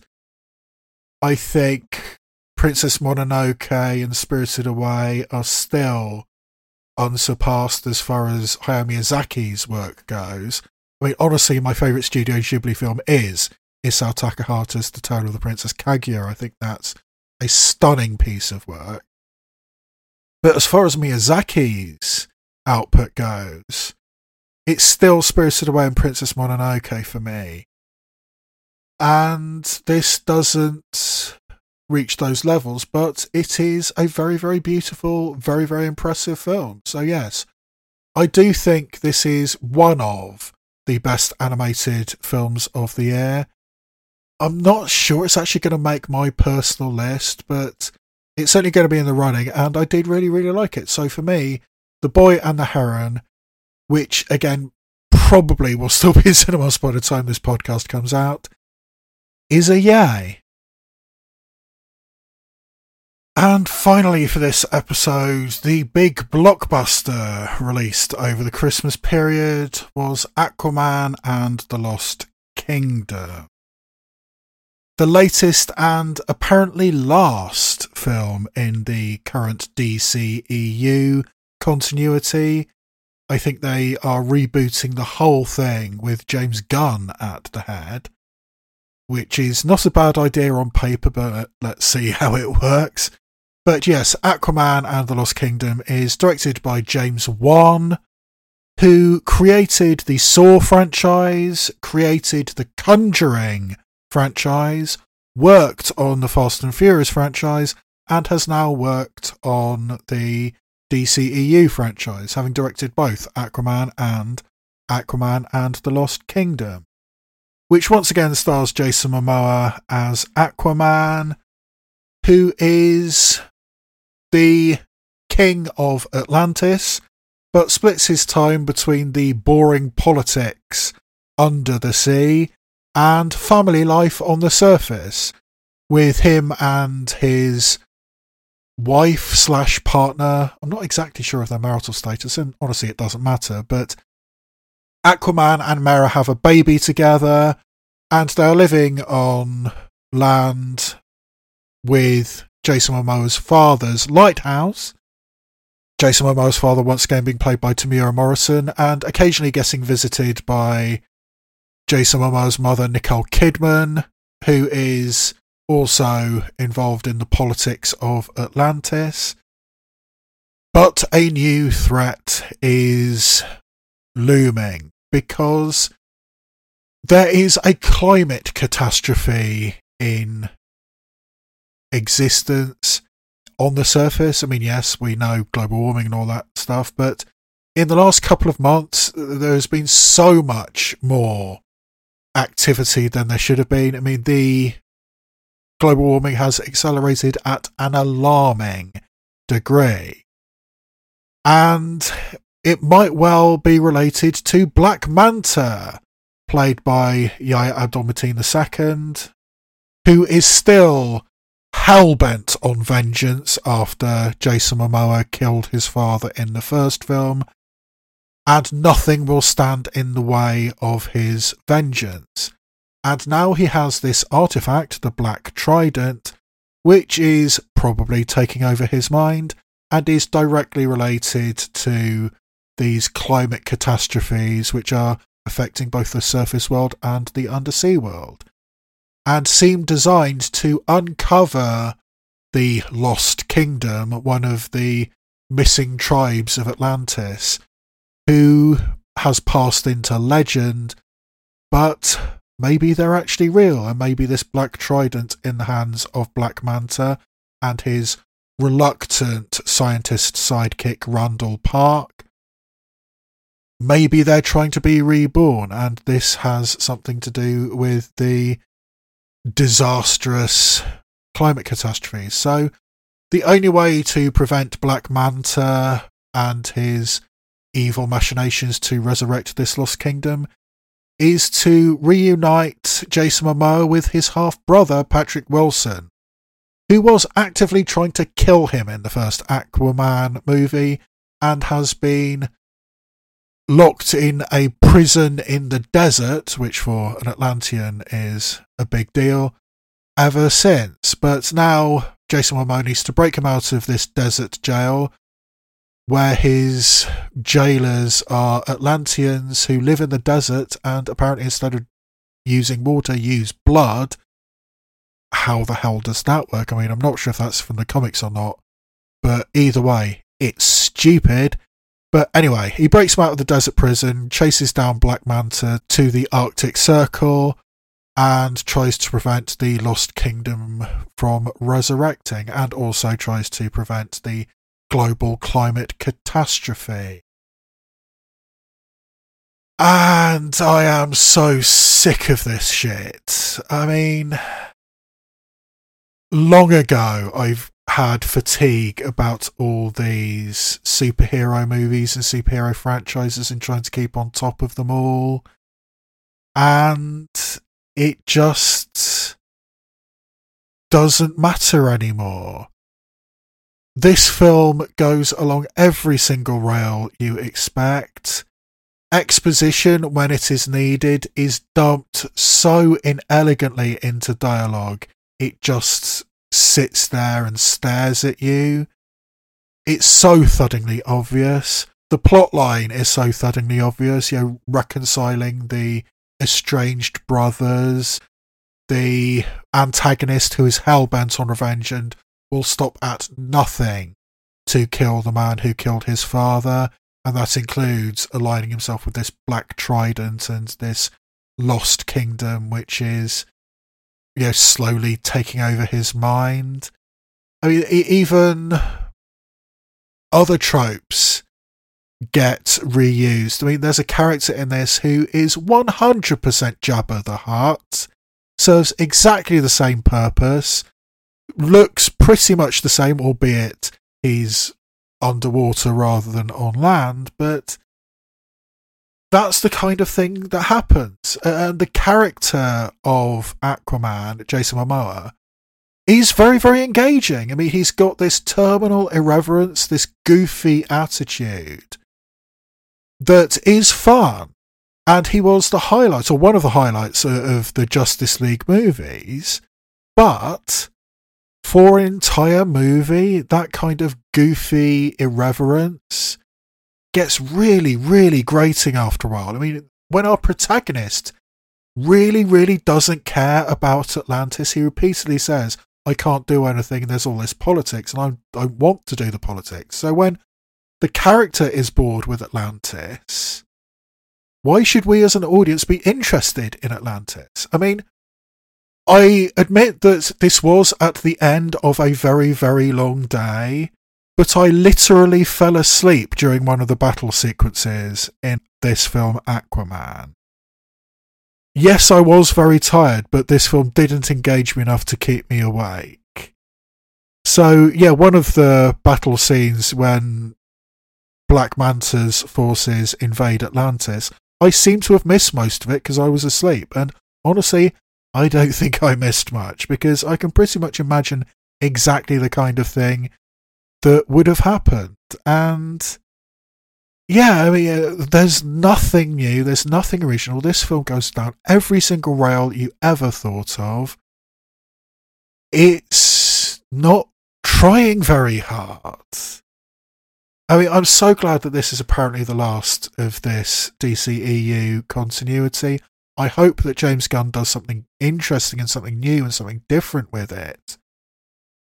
But if this is the kind of film that the DCEU is providing us nowadays, it should die. There's just nothing here. Yes, Jason Momoa is very engaging, very funny, but over a whole movie, it's so annoying. The exposition is so lazy. The characterization is so lazy, so basic the message of this film is very, very basic. I mean, the literal plan of the villain is to destroy the environment. And shoehorning this environmentalist message into the film is. Yeah, I, I suppose it's necessary. The more people see and people say, look, the climate is absolutely fucked, the more people see that and understand that, the better. But the title of this movie is revealed to us as an ice shelf falls off the Arctic ice, and underneath we have Aquaman and the Lost Kingdom. Oh, speaking of the Lost Kingdom, I mean, the Lost Kingdom of the title is this lost tribe of Atlanteans, but there is a sequence where Jason Momoa and Patrick Wilson are on an island, which is kind of like the Lost Kingdom. You know, the the classic old um was it Doyle, I think. Arthur Conan Doyle did that. But there's a sequence where Jason Momoa and Patrick Wilson are running through the jungle and being chased by man-sized beetles and bees, you know, bees the size of helicopters, basically. So yeah, I mean that was kind of cool, but yeah, a, a kind of a lot of pixels smashing into each other, uh, and that's all that this provides for us nowadays. I mean, uh, I'm uh, I, I have reached my breaking point with this. I am curious with some of the stuff. I mean, Madame Web is coming out in a few weeks, and that looks really, really weird. So I'm curious about that. And I probably will still watch most of these, if not all of these superhero movies, but I'm getting so, so tired of it. And this particular one really does have nothing to recommend it. It's lazy, it's ordinary, occasionally it's annoying. There's just nothing here. So, yeah, I'm sick and tired of this whole thing. And for me, Aquaman and the Lost Kingdom was a nay. New releases It's actually pretty quiet at the cinema this coming week because for some reason this year the schedule seemed to have crammed all the Oscar baity films in before the turn of the year, and there's not actually a great deal left. And there's very little else being released. So there's only two cinematic films that are on the slate for next week both of which have Oscar potential. One of them is probably going to win Oscars, and that's Yorgos Lanthimos' new film, Poor Things, which is the favourite to win Best Actress for Emma Stone, and at least get nominations for Lanthimos as director, Best Picture, probably Mark Ruffalo for Best Supporting Actor, maybe even Willem Dafoe for Best Supporting Actor maybe uh, the screenwriter who isn't Lanthimos, it's somebody else. But yeah, it's a pretty heavyweight contender. Is Poor Things, which follows a woman, Emma Stone, who has been made artificially by William Dafoe. She is kind of a Frankenstein like, or Frankenstein's monster like creation, but wants to explore the world so is accompanied by a journalist played by Mark Ruffalo on a journey of exploration, seeing what life and humanity and all that kind of stuff is. Judging by the trailer, it's got Lanthimos' typical surrealism, and there's a little bit of artificiality about the whole thing as well. A very constructed kind of approach. But yeah, Poor Things looks really, really cool, and I am very keen to see it, and that is out cinematically this week. As is The Boys in the Boat, which is one of those films which is angling itself to be an awards contender, but almost certainly won't actually get any award nominations. It is directed by George Clooney and is a biopic of the men's eight rowing team, which won the gold medal for the United States at the 1936 Berlin Olympics. Which might sound like a pretty tame thing to make a film about, but it's based on a best selling non fiction book. And it's got lots and lots of themes in it because the boys in the boat were the University of Washington rowing team who won the national championships in an Olympic year and therefore went to the Olympics over the richer universities on the East Coast, you know, the Ivy League schools who usually sent their boats to the Olympics and some major championships. And these were all working class boys from the Pacific Northwest who needed to row because they needed money. This was the Depression in America. So these working class boys became champion rowers because they needed to be champion rowers. And they beat the fancy East Coast expensive schools and they beat the Nazis. So, yeah, there's plenty of stuff interesting about the boys in the boat. But it's almost certainly not going to get any Oscar nominations, but it is angling itself as a contender. So I do want to check it out. And that's basically it as far as the cinematic releases go next week. So, yes, that's just as well. So I can continue trying to do my video work on my YouTube channel.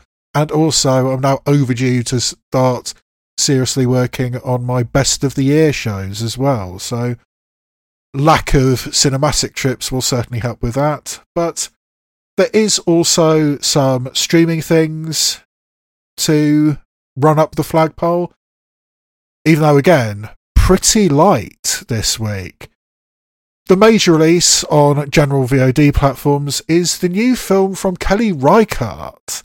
And it's surprising that a film by Kelly Reichardt is only getting a streaming release here in the UK, but that seems to be the case. I mean, she is the excellent director behind films like First Cow and Night Moves and Certain Women. So yeah, a, major figure or one of the major figures in American indie cinema, and yet her film only gets a streaming release, despite the fact it stars Michelle Williams and Hong Chau. Michelle Williams playing an artist who is dealing with self doubt in the run up to a major show. I think Hong Chau plays her agent or something. But yes, anyway, Michelle Williams has worked with Kelly Reichardt a lot. And once again, she is in the new film. And I love Michelle Williams. I love Hong Chau. I'm something of a fan of Kelly Reichardt. I mean, I don't love her as much as some critics out there, but yes, showing up is definitely one to look out for, and it is being released onto streaming platforms this week. And released onto Amazon Prime this week is another entry in a genre which seems to have had an awful lot of examples over the last couple of years. The action comedy genre of I am an ordinary person and the person I am living with slash dating slash wanting to date is actually an international spy slash assassin slash agent slash whatever. And yeah, that has been an awful lot of films recently. And this latest one, Role Play, stars Kaley Cuoco and David Oyelowo as a married couple who are something in a rut. They have a couple of kids. But it turns out that Kaley Cuoco despite looking like a typical suburban soccer mom, is actually an international assassin. Working, I think, for Bill Nighy. Well, Bill Nighy's certainly in it, I think he might play Kaley Cuoco's boss. And when David Oyelowo accidentally finds out that his wife is a killer for hire, things get hectic and action comedy centered and all that kind of stuff. And yeah, I mean, it is a genre that works. I should be getting something kind of similar in a couple of weeks cinematically with Matthew Vaughn's new film Argylle, But yes, this one, Role Play, starring Katie Cuoco and David Oyelowo, is coming on Amazon Prime this week. So, yeah, that is added to the list, but I'll maybe get to it when I've got through my mountain of stuff that I need to watch before my Oscar deliberations. Uh, and that is an extensive list, which I'll be talking about. Actually, I won't be talking about all the this in this episode, but yeah. And one thing I do want to mention, but it doesn't look like I'm going to have the opportunity to, to watch it. Supposedly being released cinematically this week, but it doesn't look like it's coming anywhere near me is a documentary called The Disappearance of Shere Hite. Now, Shere Hite in the early 80s was a sex researcher whose book, The Hite Report, was a gigantic bestseller and is credited somewhat with demystifying the female orgasm and actually being a woman and being that open about sexuality in the early 80s, she suffered from severe amounts of backlash and basically disappeared from public life, hence the disappearance of Shere Hite. And this is a documentary dealing with her, her legacy, and the awful treatment that the misogynist press and you know, the misogynist America generally in the early 80s had with her and her very, very successful book. So, yeah, that does look fascinating, and I do want to watch it at some point, but it doesn't look like I will be able to watch it cinematically this week, even though it is announced as being released cinematically this week. So, the next cinematic episode which honestly I have no idea when that's going to be coming because I've got a lengthy streaming episode that I've already mostly finished and it's going to be hopefully released quite quickly after this one. But my next cinematic episode will be reviewing only two films, probably The Boys in the Boat and Poor Things. The to watch list. So, as I've been saying over the course of this episode. I already have a lengthy streaming episode, mostly finished and almost ready to go. But despite that, my list of films I need to get to is incredibly long because I still have many, many films to get through which have some level of Oscar buzz surrounding them. I think my to watch list currently stands at something like 18 or 19 films, just based on the films I need to see before the Oscars. But I'm not going to go through all of them because I've realised that there is a niche subset of films which can fill up an episode in and of itself because there are so many films on the animated feature Oscar list, the list of 33 eligible films according to AMPAS. I have access to many of them, and five of them are because they're on Netflix. So I think after I finished the streaming episode I've already got mostly done, I'm actually just going to watch those five Netflix animated films which are on the eligible features list. And that list of five films that are on the animated feature list and are available on Netflix is as follows. We have Chicken Run Dawn of the Nugget, which is probably the highest profile animated film on Netflix released recently, or certainly the one which I think has the best chance of actually getting an Oscar nomination. The long awaited sequel to Chicken Run. Well, actually, was anybody waiting for a sequel to Chicken Run? But they decided to do one, you know, 20 odd years later with the same stop motion animation from the beloved Aardman Studios. And yes, that latest one is available on Netflix. So, yes, I definitely want to check out Chicken Run Dawn of the Nugget. There's also Leo, which I initially dismissed because it sounded really, really stupid. But the buzz surrounding it has been remarkably positive, which surprises me because this is one of Adam Sandler's films. It's an animated film with Adam Sandler as the voice of a lizard. A lizard who has spent his entire life in an elementary school classroom in Florida, I think. Seeing class after class go through this classroom, he's lived a very, very long time, but then realizes that he is probably coming towards the end of his life and wants to experience the world. And since, for some reason which I can't quite explain, but it, it looks like, judging by the trailer, he can talk. An iguana lizard in a classroom that can talk. He starts talking to the kids and improving their lives and all that kind of stuff uh, and experiencing the world for himself. So, yeah, that sounds rather strange, but it, the buzz surrounding it is pretty good. So I will be checking out Leo, particularly since it is on the eligible features list at the Oscars as is The Magician's Elephant, which was released right at the beginning of 2023, but I never got around to it despite the fact it's been on my list for all that time. But yes, this is another animated feature based, I think, on a children's book where an orphan is sent on a quest by a fortune teller to find an elephant which will help him find his lost sister or something along those lines. I mean, I, I don't know. Yeah, never really appeal to me all that much, but it is on the list, so I will check out The Magician's Elephant. Also listed as eligible for the Oscars is a film called Miraculous Ladybug and Cat Noir, the movie.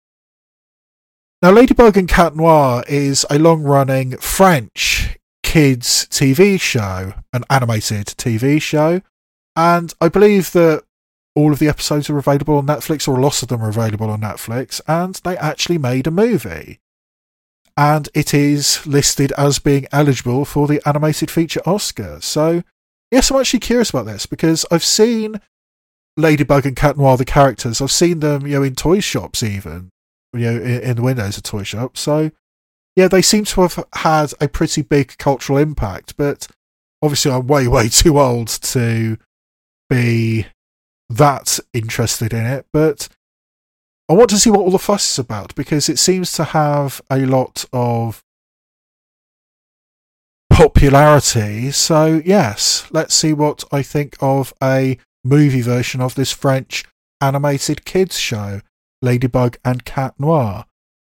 And also, finally, on the animated Netflix feature list is The Monkey King, a new version of the old Journey to the West epic.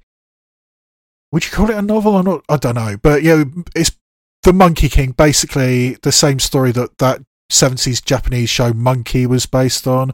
But this seems to be a, a slightly more serious version of it, but it's a Chinese animated film. I believe Jackie Chan is involved in the production of it, which, and I think he was also involved in the production of Wish Dragon a couple of years ago, which was actually really good. So, yes, The Monkey King, a new take on the old Monkey King legend. And they made an animated film of it, and it's on Netflix. So, yes, those five animated features on Netflix I think I will split off into its own separate special podcast. And once I've finished this episode, once I've finished the streaming episode I've got in production, once I've dealt with all the copyright protections on my YouTube channel, that is the next thing I will be focusing on is the animated features on Netflix. So yes, at some point that special episode will be released. The Ace Despite this episode having mostly an Oscar baity type feel, there is only one film which I feel deserves an outright yay. And that is the new Studio Ghibli film, The Boy and the Heron, which has everything that you expect from Studio Ghibli and particularly from Hayao Miyazaki. It really does feel like his greatest hits compilation with all the themes and ideas that are presented here. But it's none the worse for that. I mean, there's a reason why Hayao Miyazaki has such name recognition because these tropes work, and they work exceptionally well in this film, The Boy and the Heron. The animation is sumptuous, the ideas, the philosophy are beautiful, yet digestible to a mixed audience. It's got intrigue, it's got drama. There's a couple of disgusting and couple of gross moments. I mean, there's sequences where this grey heron has teeth in its beak, which is just really disturbing. And I think it works. I mean, I saw the subtitled version, but now I've had a quick look at the English dub voice cast. I might actually try and check out the English dub as well, since I can get in with my Odeon Limitless card. I think I might check out the English dub as well, see what that's like as well. But however you see it, I think The Boy and the Heron is exactly what you expect from Studio Ghibli. It's guaranteed to get a nomination at the Oscars. But honestly, I don't think anything is beating Spider Man into the Spider Verse this year. Or now, hang on, is Spider-Man across the Spider-Verse? Well, well, the Spider-Verse movie that was out this year. I think that's the only thing that's winning the animated feature Oscar. But personally speaking, I think The Peasants should win, but that's almost certainly not even going to get nominated. But anyway, this is a beautiful, sumptuous, impressive film. It is exactly what it sets out to be if this is the epitaph for Hayao Miyazaki. And since he's already retired 10 years ago, this is probably going to be his last film. And I think it will be a suitable epitaph. And for me, The Boy and the Heron, aka How Do You Live, is a definite yay. So, after this lengthy cinematic episode, we have a lengthy streaming episode which is almost ready to release as well. Because over the Christmas and New Year period, as well as watching lots of films at the cinema, I also managed to fit in a lot of streaming films as well. most of them Oscar baity as well. There's so many films I need to watch for my Oscar deliberations, but there's going to be at least six films in this streaming episode, which is mostly done. And will hopefully be released not too long after this one is released. So, yes, look out for a streaming special episode released soon. And also, do check out my YouTube channel where hopefully I will have some charmed TV reactions as well as some movie reactions. I mean, the copyright protections on CBS for Charmed are just ridiculous. Months after they've been cleared, suddenly they get blocked. It's really frustrating, but yeah, that's been most of my time over the last couple of weeks is re-editing and re-uploading and re-editing and re-uploading Charmed videos. But I will not be defeated. CBS will not best me. I will get those videos on my YouTube channel, but yeah, I'm starting to sound a bit crazy now, aren't I? But anyway, that brings me to the end of this particular audio podcast. And all that remains for me to say is this has been the Yay, Nay, or Meh podcast. I've been your host, Connie Gaisley, coming to you from Bath in the southwest of England. Email is yay, nay, or meh at gmail.com. And you can find me on Twitter slash X, YouTube, and TikTok at yay, nay, or meh. And I will see you next time where I shine a light on cinema, both obvious and obscure.